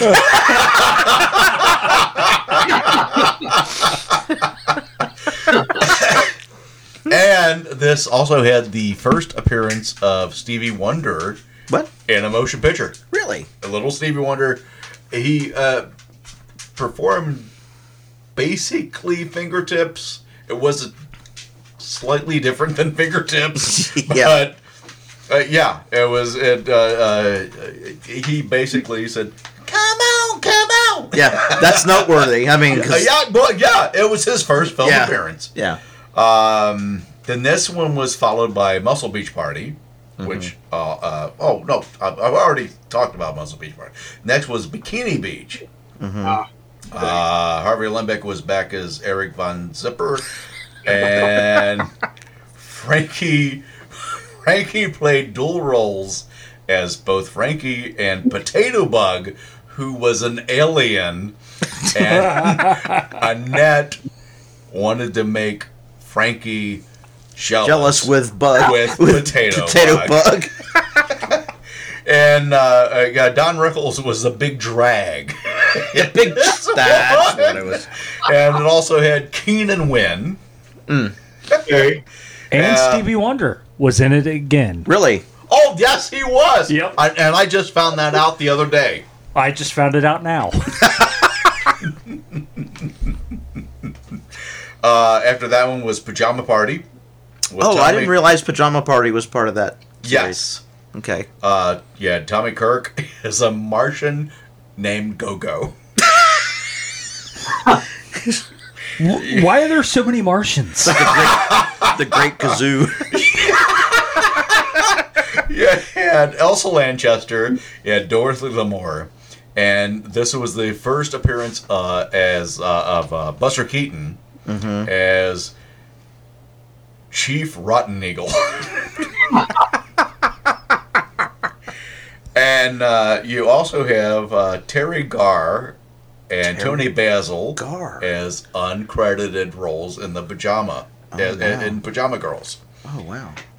Um, Annette has the hots for Big Lunk. That makes sense. and, and, and, uh, oh God, I wish I would have written down his name because he was in all of the the uh, beach movies. The big dude with the the tall hat. Anyway, Did he play Big Lunk? yeah, Uh, Jody McCrea. Jody McCrea. He was in all of these, and he had l- the, his names changed as Big Lunk or Dumbass or Dumbass. You know, I don't think he was, dumbass. He always had a southern twang. so naturally, he was from the south, so he was stupid. Oh, there goes. Oh, we've alienated all of our southern Well, listeners. No, I'm just saying that, that's that That's the was stereotype, that right? was- yeah, the- and you know, fairly or not, it still is. I mean, yeah. He played Bonehead in a couple movies. Bonehead, yes, Bonehead was another one. How to Stuff a Wild Bikini was was a movie. Yep. We'll, we'll get into I want to watch that one. I'm not. So, so anyway, so uh, Annette has the hots for Big Lunk, which is the first time this has happened. and um, she's he's not interested. So she flirts with Gogo the Martian to make him jealous. there is sort of a thing going on with the Yeah. jealousy. I get it. Yeah. Uh, it, they come back again in Beach Blanket Bingo. Okay, so Beach Blanket Bingo, we need to spend a little bit more time on because that's That it, it was that one. uh, As far as the beach movies go with Frankie that one that one was kind of gold. yeah. So you had Don Rickles again. You had Paul Lynde. You had Linda Bus- Evans. Buster Linda. That's right. A very young Linda. You had Buster. Very Keaton- young Linda Buster Evans. Keaton dancing around. Yes. which is pretty amazing. You know, and it's you know in it's a musical. And Buster Keaton is against you know he's a show stealer. I mean, it- you know, it's just that physical element that he has. I mean, he's always he was always that way. Oh I mean, that was this was- thing. Buster Keaton was amazing. Can, he could can you guess who steal any scene he was in? What's it? What's Can, can you guess who played Bonehead? uh, Jody McCrea? Yes. Now, uh, I, I want to say that uh, you know uh, Rickles was in this one again, Mm-hmm. but in this one he had an opportunity, and I, I'm telling you, I just watched part of this night before last, and, and- and it was great. It it looked like they just gave Rickles the green light and said, "Rickles, be Rickles," and he comes out, you know, uh, uh, and that was usually Dee Dee in most of the movies, and he comes up to uh, their their table and he goes, "Frankie and Dee Dee, Frankie and Dee Dee." he goes, "What are you doing here? You're 43. Look at you. You're old and wrinkled. You're 43. Go home." he goes, "Frankie, Frankie, have you heard yourself sing? You can't sing." he says, Frankie, sing ah. Frankie starts singing ah. He slaps him in the face. That's terrible. he goes, Dee Dee, Dee Dee, I never liked you. Personally, I never liked you. She starts laughing. He goes, What are you, a seal? I, uh, of course, everybody, uh, anybody that's listened to the show knows I'm a, A Don huge Rickles fan, Rickles absolutely. Uh, this movie, I, I, But that's the one that, of the twelve or however many, thirteen. That's probably the most well known. What would you say? I would say. I mean, I, I think when most people think of the beach movies, they say beach, beach blanket movie, But they Bingo. don't right. But they don't mean that. They Right. don't understand maybe that there's more to it than that, Yeah. just that movie, right? Yeah, and uh, Paul Lynde was Paul Lynde. Yes, he's, Paul. he- he's the center square in every yeah every role, right? Any thoughts on that one, uh, there, Dave? Uh, guys, I haven't seen those movies in such a long time. I I was the same way. I'm, I'm going to defer to you guys. You, you, you guys sound like you know a lot about these, and so I, uh, I'm, I'm going to defer to you. Well, the next one was uh, in '65, Ski Party. This time they moved from the beach To the ski slopes. slopes. Yes. the best part is James Brown and the Famous Flames perform in the ski lodge. Really? That- Yes. and they do uh, I Got You. Uh oh, cool. Wow. I mean, That- that's yeah. I mean, that that's every white person says I feel good. right.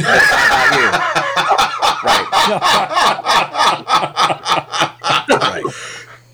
Like the Buffalo Springfield song. Stop, children. What's that sound? Everybody, look what's going on. What's the name of that song?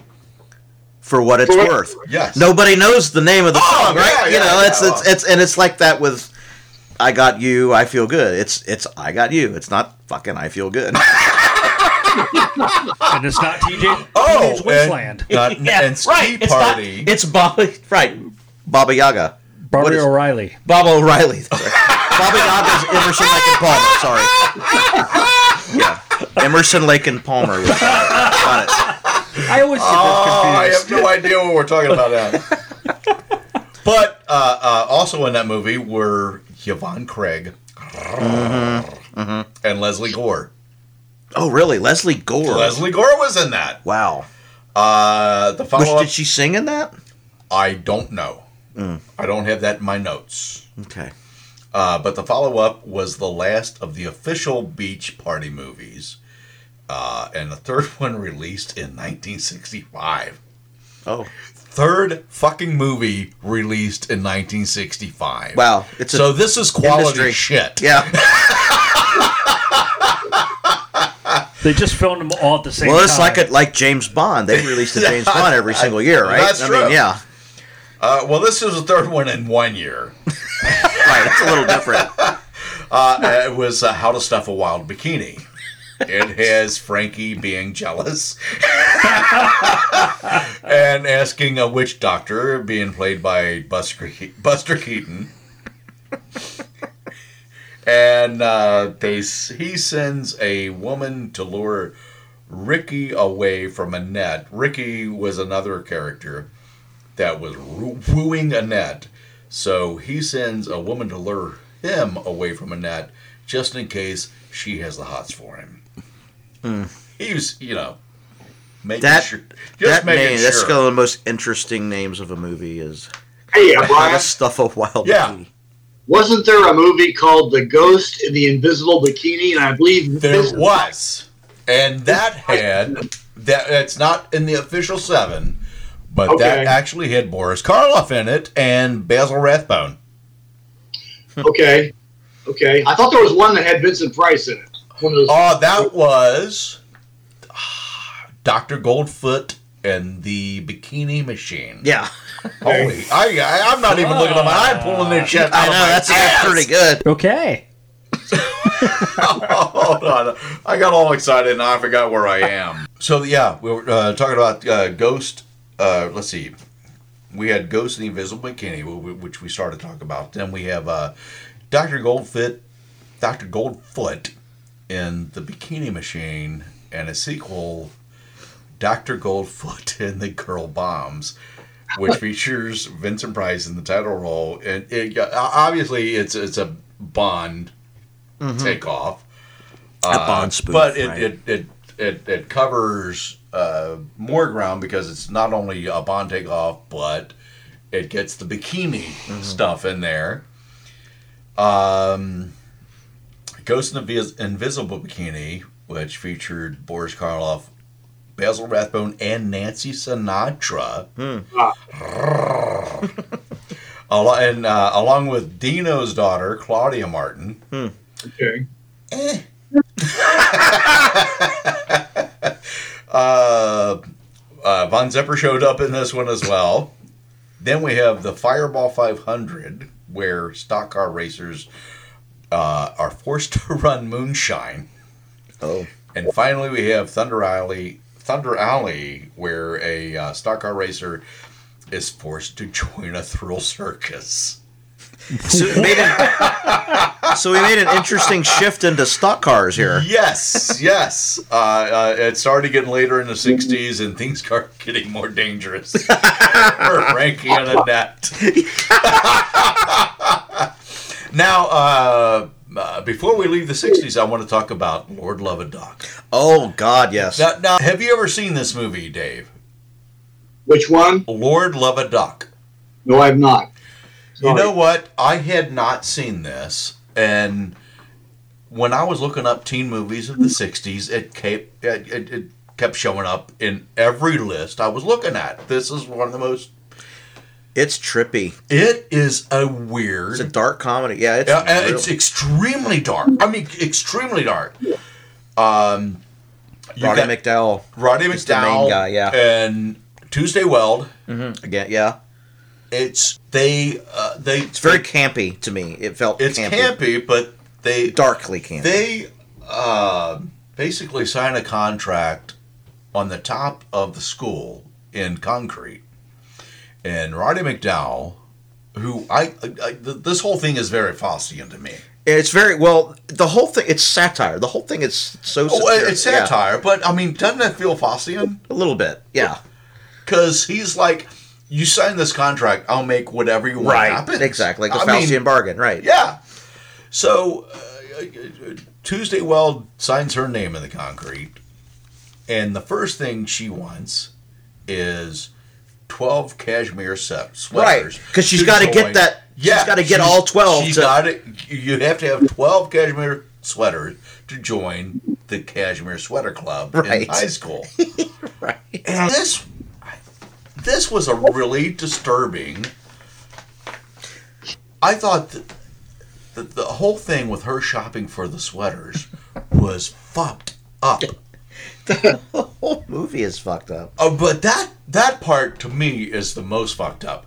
She's shopping with her dad. Um, So so chasing a dude in a wheelchair with a bulldozer wasn't fucked up. no. well, that was at the end. but we're going into this, and uh, she's with her dad, and and her dad is played by the same guy that uh, was uh, Grandpa Fred in Sixteen Candles. Oh, what was that guy's name? Oh, sh- he's dead now. Uh, Oh God! Everybody we're talking about is dead.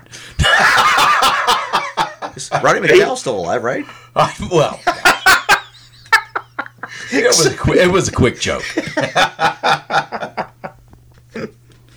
yeah, I, I know who you're talking about. I can't remember his name. So, he, uh, Roddy McDowall says, "Okay, you, you and your parents are split up, so you can guilt your father into getting you the t- the, the, the cashmere sweaters." And she goes, "All 12? And he goes, "No, 13. he can get 13 out of this."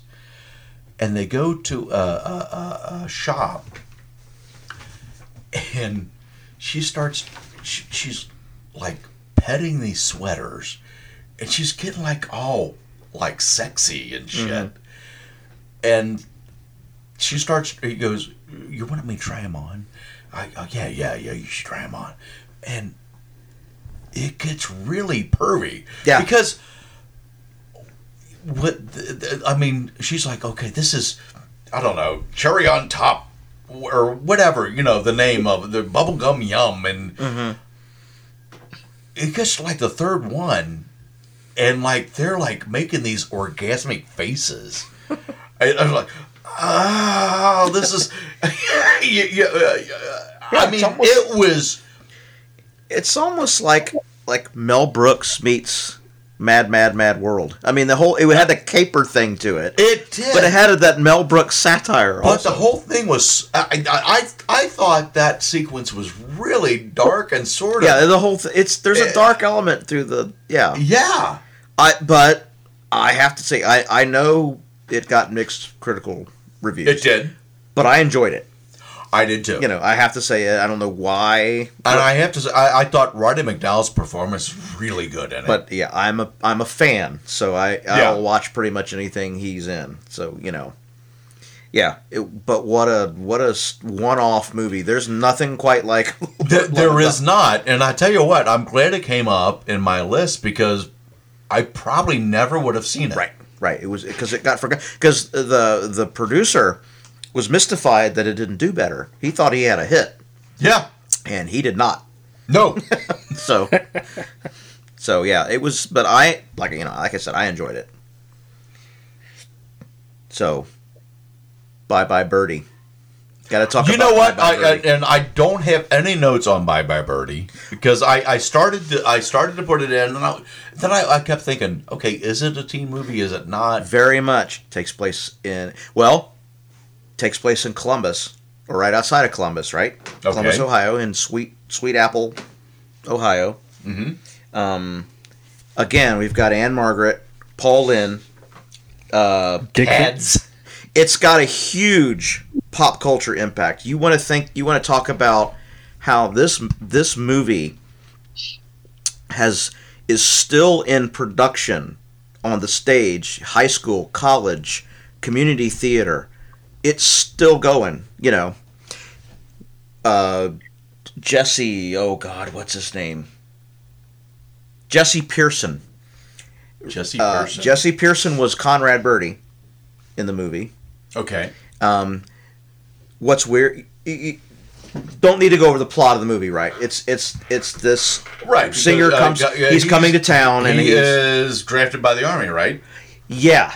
So there's an Elvis thing with that, right? Well, however, absolutely. However, it's inspired, oddly enough, by Conway Twitty. What? Conrad Birdie is a play. The name is a play on words Conway on Conway Twitty. Twitty. Yeah, I get it. So, well, I get that too, because but- Conway Twitty was a teen idol. However, when you watch the movie, it's obviously an Elvis spoof, right? He's got this gold suit, Yeah. and boots, and he's making the girls faint, and all all of that stuff. You know, and, and of course the guys all hate him, and the girls all love him, and in my mind, I remember Conway having two hits. Uh, Blue Boy. Only make believe. Yeah, and then that was about it. as far as the rockabilly shit, Yeah. you know, it, it was like uh, two, two of them. I, I never saw him Right. as the teen idol thing. right. But I think it was probably just name only. Everything else on the character was clearly an El- it's an Elvis thing. Oh God, yeah. you know. Um, but what's weird is he makes his appearance late in the movie, right? When you say, I mean, it's a two-hour movie. Je- uh, Jesse Pearson, Conrad Birdie shows up maybe with 30 minutes left in the movie. It's all this, and I think that's deliberate. It's all this anticipation of here, Conrad's coming, Conrad's coming, Conrad's coming, and Ann-Margret's swooning over him, and you know Paul Lynde is is being the overbearing dad, and of course that spawns the kids, Cads. kids. What's wrong with kids today? I mean, but there's nothing more famous than But that's a great. That's a great song. That is a fucking great that's song. if if he's known for anything, it's that musical. Yeah. Well, that that made that made Paul Lynde huge. yeah, yeah. So it had you know Bob uh, Bobby Rydell, Janet Leigh, who you know the whole story about Janet Leigh was really pissed off because the director's camera kept finding Ann-Margret. I could yeah, see that. Yeah. So, so Janet Leigh I've was supposed Anne to be the star. You know, she's starring opposite Right. Dick, Van, Dick, Dick Van Dyke, Right. and she got she was getting pissed because this is supposed to be her starring role, not Ann-Margret. But when you think of Bye Bye Birdie as a, Oh, I think of Ann-Margret Margaret movie. movie. It's an Anne exactly. Margaret yes. movie. Yeah. So Any thoughts on this, Dave? Uh, of course, that was an adaptation of, of a Broadway uh, musical. Um, Don is absolutely right that that has become a classic of, um, of, of especially high school and and young you know summer theater um, plays. I was never I, I, I never liked the show particularly myself. Um, it's, it's interesting. I believe, correct me if I'm wrong, that Dick Van Dyke's girlfriend in that movie was Chita Rivera, who was the original Anita in West Side Story on Broadway. So just just to uh, you know insert that. Um, I, I, I never cared much for the show. I thought it was uh, a little silly, but uh, that's just me. Um, it did spawn uh, "Put on a Happy Face." Oh, that's very, right. Very famous right. song that came from from that movie. Yeah. No, I, I, I, I, I again, I can't, I can't deny its uh, cultural significance and uh, everything is Bond. But I'm with Dave. I, I never liked it. I, I, as a matter of fact, a couple of years ago, I tried to watch it, and I mean, it's not my favorite movie, I but did- I think I probably enjoyed it more than than you guys did. You know but what's interesting? I- If you got what's interesting is I don't know if you ever if you guys ever watched the Mad Men. Yes. Yeah. There's yeah a great show. There's an episode in Mad Men where they're they're trying to sell uh, uh, an advertiser uh, on the soft drink, and this advertiser they they want a, an ad that looks exactly like that intro with Ann-Margret I remember that episode. Yeah. and th- that's the highlight of the that's the highlight of the movie as far as I'm concerned is the way because they were talking about how Anne Mark and they brought in a girl that looks a lot like Ann-Margret and they and they, and they filmed the commercial frame for frame just like that scene and the advertiser turned it down.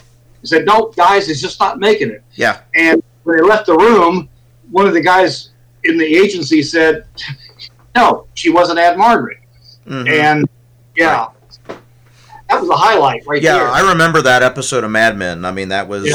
you know, and of course it was timely because it was about that time Mad Men was yeah, Yeah. that movie was out. So, um, but yeah, just you know, it doesn't. It kind of it kind of goes to.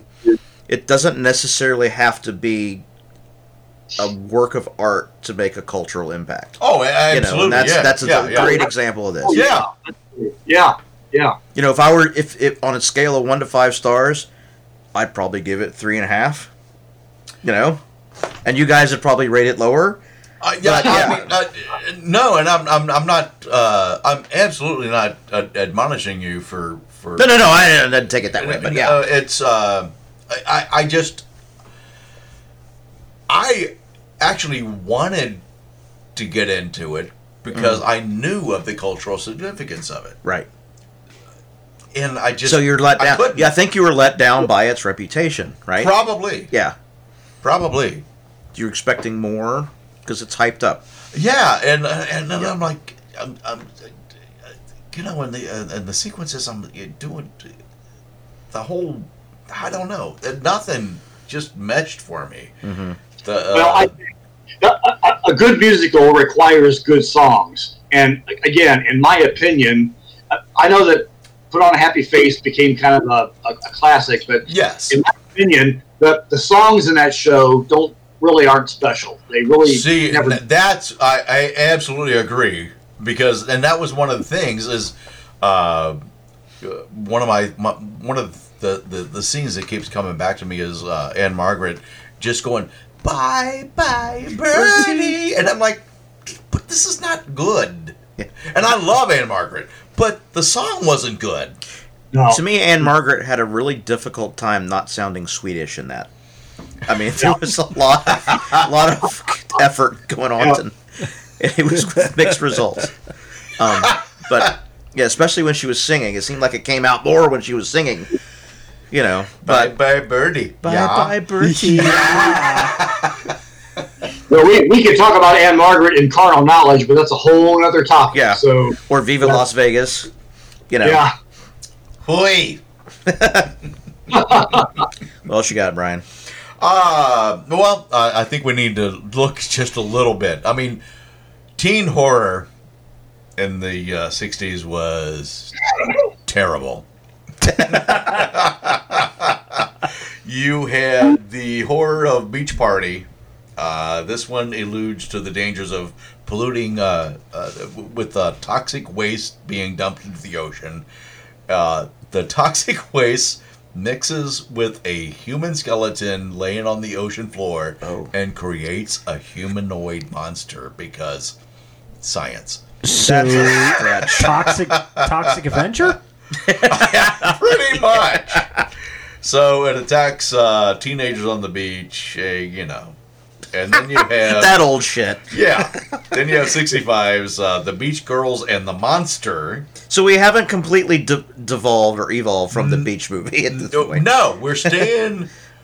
we're staying with the beach, but we're staying with the 50s toxic shit. Yeah. You know, uh, you have 65 um Beach Girls and the Monster, where another monster comes on out of the ocean and starts killing teens on the beach. Mhm. Uh, 67 gave us Night Fright, where a NASA experiment goes wrong and animals that are sent into a rocket into orbit, uh, uh, to, to orbit the moon, come back and they've changed. Yeah, like the Revenge of Laika, the Yeah. dog. Yeah, Are any of these monsters guys in gorilla suits? they, they very well could be. Uh, 65 gave us The Sting of Death, where a group of college girls uh, travel to Florida to make fun of a doctor's, and they make fun of a doctor's assistant, Egon. Egon creates a giant jellyfish mutant to kill the teens. There you go. Would it just be easier to kill them? you would. You got to get creative, I And, guess, I back then. So would that How- be the influence for Egon from? How scary can a jellyfish be? From it has no Ghostbusters? Yeah. Yeah. A jellyfish That's what it- has no skeletal structure. True. So, what the fuck? Yeah, and it's like he's thinking, I know do, what I can do. Do your worst, jellyfish, yeah. bitch. Yeah. Don't Uh, taunt. ju- just D- FYI, don't taunt jellyfish. they, they can kill you dead. 65 also gave us the Monsters Crash the Pajama Party. It's so scary, we dare you to see The Monsters Crash the Pajama Party, the first movie ever filmed in Hollywood's latest miracle, fantastic horror vision. You'll be petrified as fiendish movie monsters actually become alive, then crash right out of the screen, run into the audience, and carry screaming girls from their seats right back into the picture to become part of the movie, never to be seen alive again. They might choose you. We warn you, this is not 3D. The movie monsters actually become real flesh and blood. See what happens when the pajama party girls meet the Mad Doctor's girl-crazed monsters. 1,001 exciting scenes on screen and right in the audience alive. All in the world's weirdest movie, The Monsters Crash the Pajama Party, in horror vision and color. Well, there you go. Uh, that sounds like it might have a sexual element This to it. one, actually, this one was sort of a holdover from the Spook Show Day, but a Spook Show Day. Spook Show Day. Show days. Words are hard. Good God. So uh, this would be mixed in with a whole bunch of that was like uh, four hours of entertainment. This was part of it. Um, it's basically a horror comedy. The Mad Doctor is is referred to as Mad Doctor the whole time of the movie, and it's it's embroidered on his lab coat. what the Mad Doctor? yes, it just says Mad Doctor on his lab coat. Uh, and at one part, uh, since it was a spook, spook show, uh, actors from the movie would actually run into the audience. It, Mm-hmm. be That like- was part of that shtick, right? Where Yeah, they well, would that- involve yeah, the audience. Was, yeah, that was the whole spook show thing. yeah. Then we have Monsters of Go Go, which uh, this started off as an un- unfinished movie titled uh, Terror at Half Day. Hmm. Uh, and director Herschell Gordon Lewis brought uh, the film, bought the film, changed scenes, uh, changed some dialogue, and then it was an astronaut that crash landed and came back as a radioactive uh, monster. And Oh killed yeah, teens. that was that became a thing. Yeah, later, uh, right? Yeah. oh, it with the absolutely- radioactivity changes you Uh, into. well, and, and it added in the uh, the the crashed Mhm. astronauts. Mhm. Yeah, yeah. That one got a 1.7 out of 10 on IMDb. Uh, I, I believe it. I don't think I've ever seen a rating that Yeah, low. that is really, really low. And finally, for me, uh, on the uh, teen uh, horror, I have the incredibly strange creatures who stopped living and became mixed up zombies. Mixed up zombies. this is a real movie. This one, it's, it's an evil gypsy fortune teller at an amusement park arcade who hypnotizes and deforms men with acid, then turns t- uh, turns them into monster slaves. Oh, acid does that to a guy. here. Never explained why she does this. Yeah. she just does it. It's a hobby.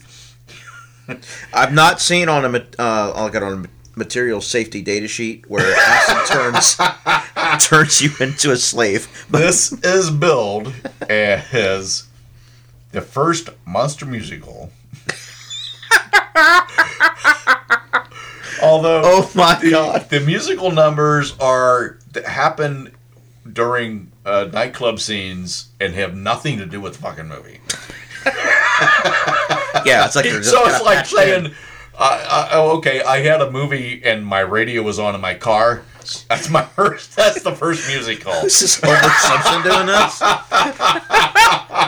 I will say it had a budget of $38,000. Oh, wow. Holy shit!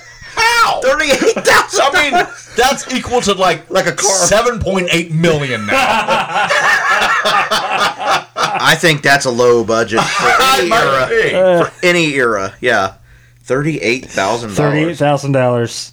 Good head. Before we head into the uh, '60s or the '70s, we're already in the '60s. Yeah. I want to look at uh, TV because we uh, this was the first decade where TV producers started noticing that What's TV uh, that teen, uh, teen audiences they need to be looked at. So you had shows like the Patty Duke Show pop up, Mm-hmm. Gidget. and they were twins Mm-hmm. or cousins, identical cousins, because What? that shit happens. well, their their fathers were twins, correct, Dave? Um, you know, I don't remember. I were they really? Their fathers were twins. Their fathers their fathers were twins, and that's why the cousins looked identical.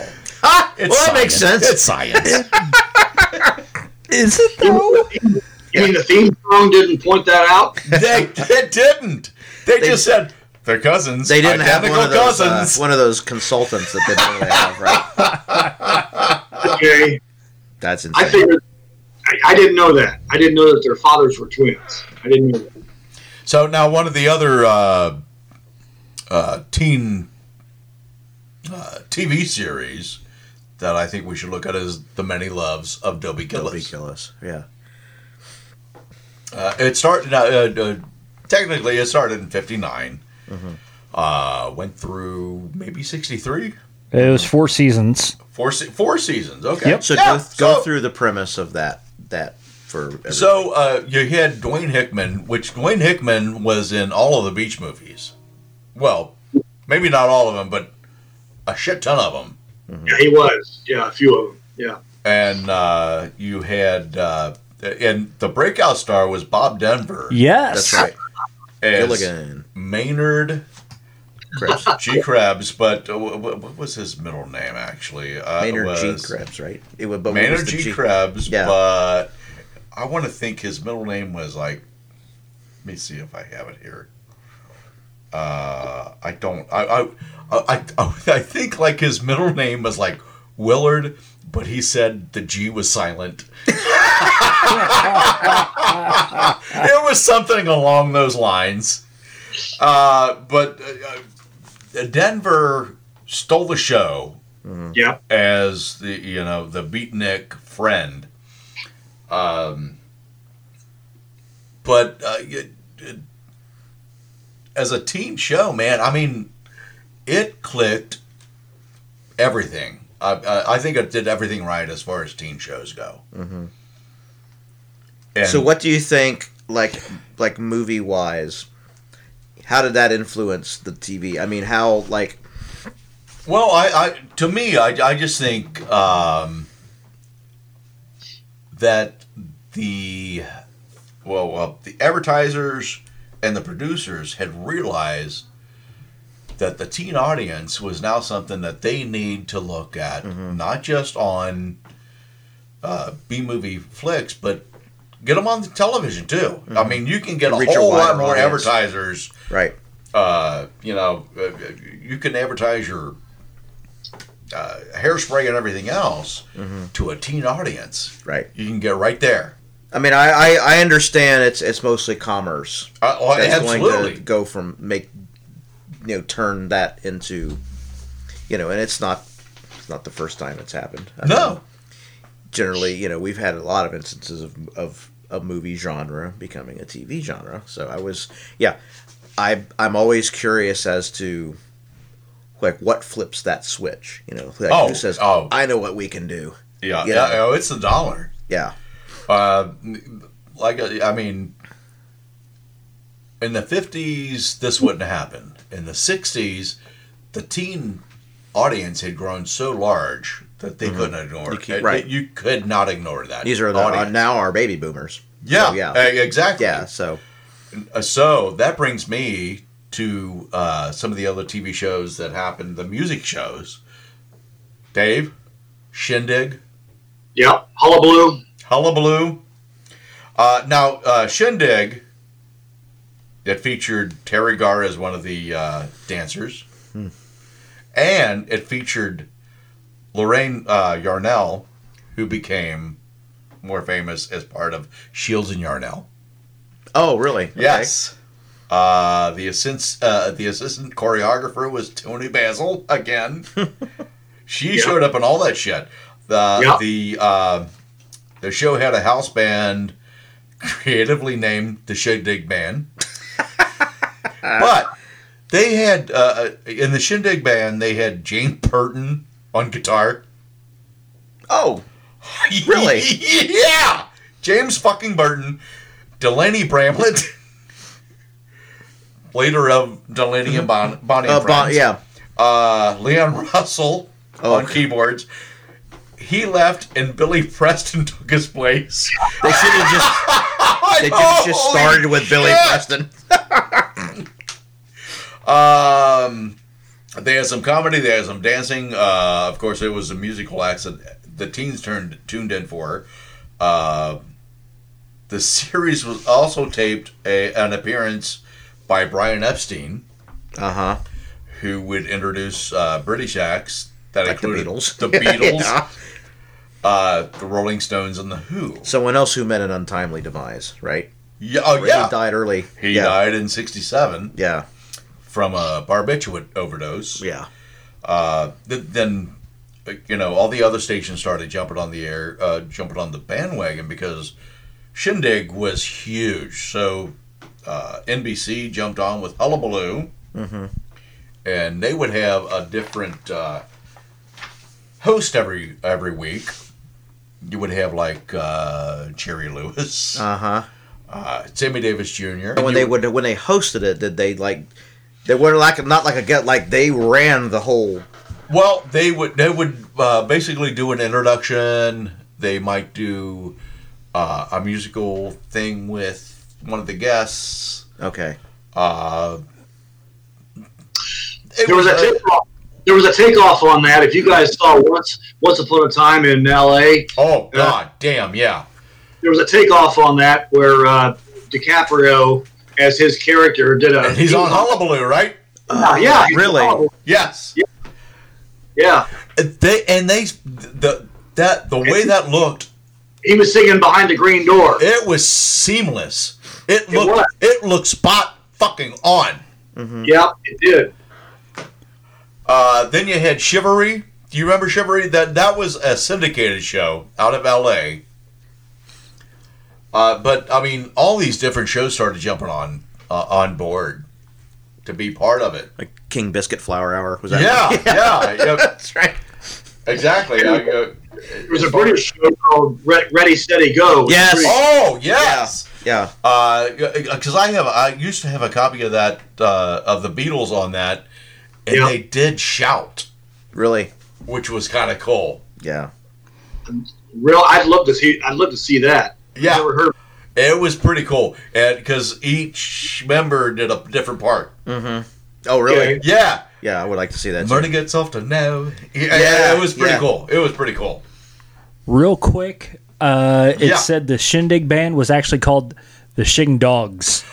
That didn't, but that didn't take off. They, Really? They wound up just staying as the Shindig, uh, Shindig band. Really? Yeah. Yeah, because everything That I'm seeing was- is they're known as the Shindogs. Yeah. I like the Uh, Shin yeah. Dogs better. I, I do too.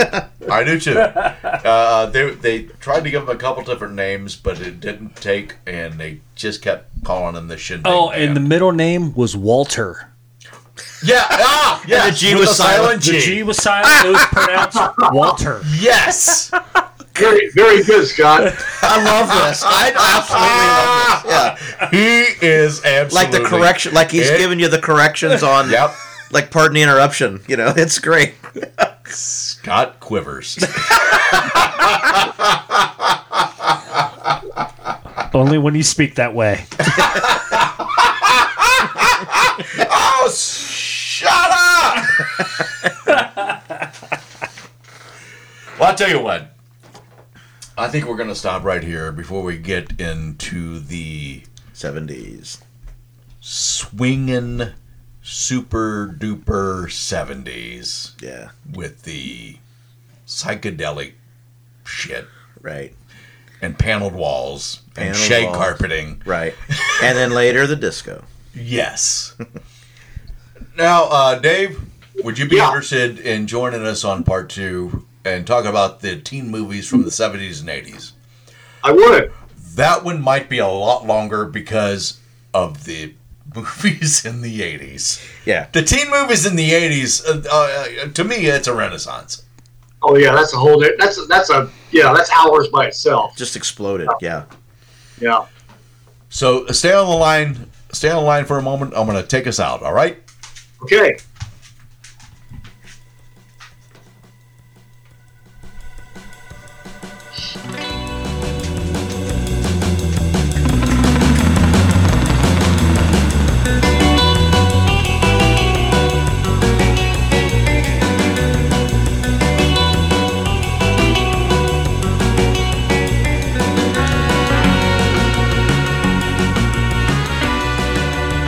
Want to thank everybody for hanging out with us tonight. We hope everybody had a good time listening to about teen movies from the 50s and 60s. And we have a, a part two coming up in a couple weeks. We're going to be talking about 70s and 80s teen movies. I can't wait to get into this one. It's going to be fun. Dave's going to be back. We've already confirmed this. Yes. I'll be here. Hope you can join us, everybody. We will see you soon.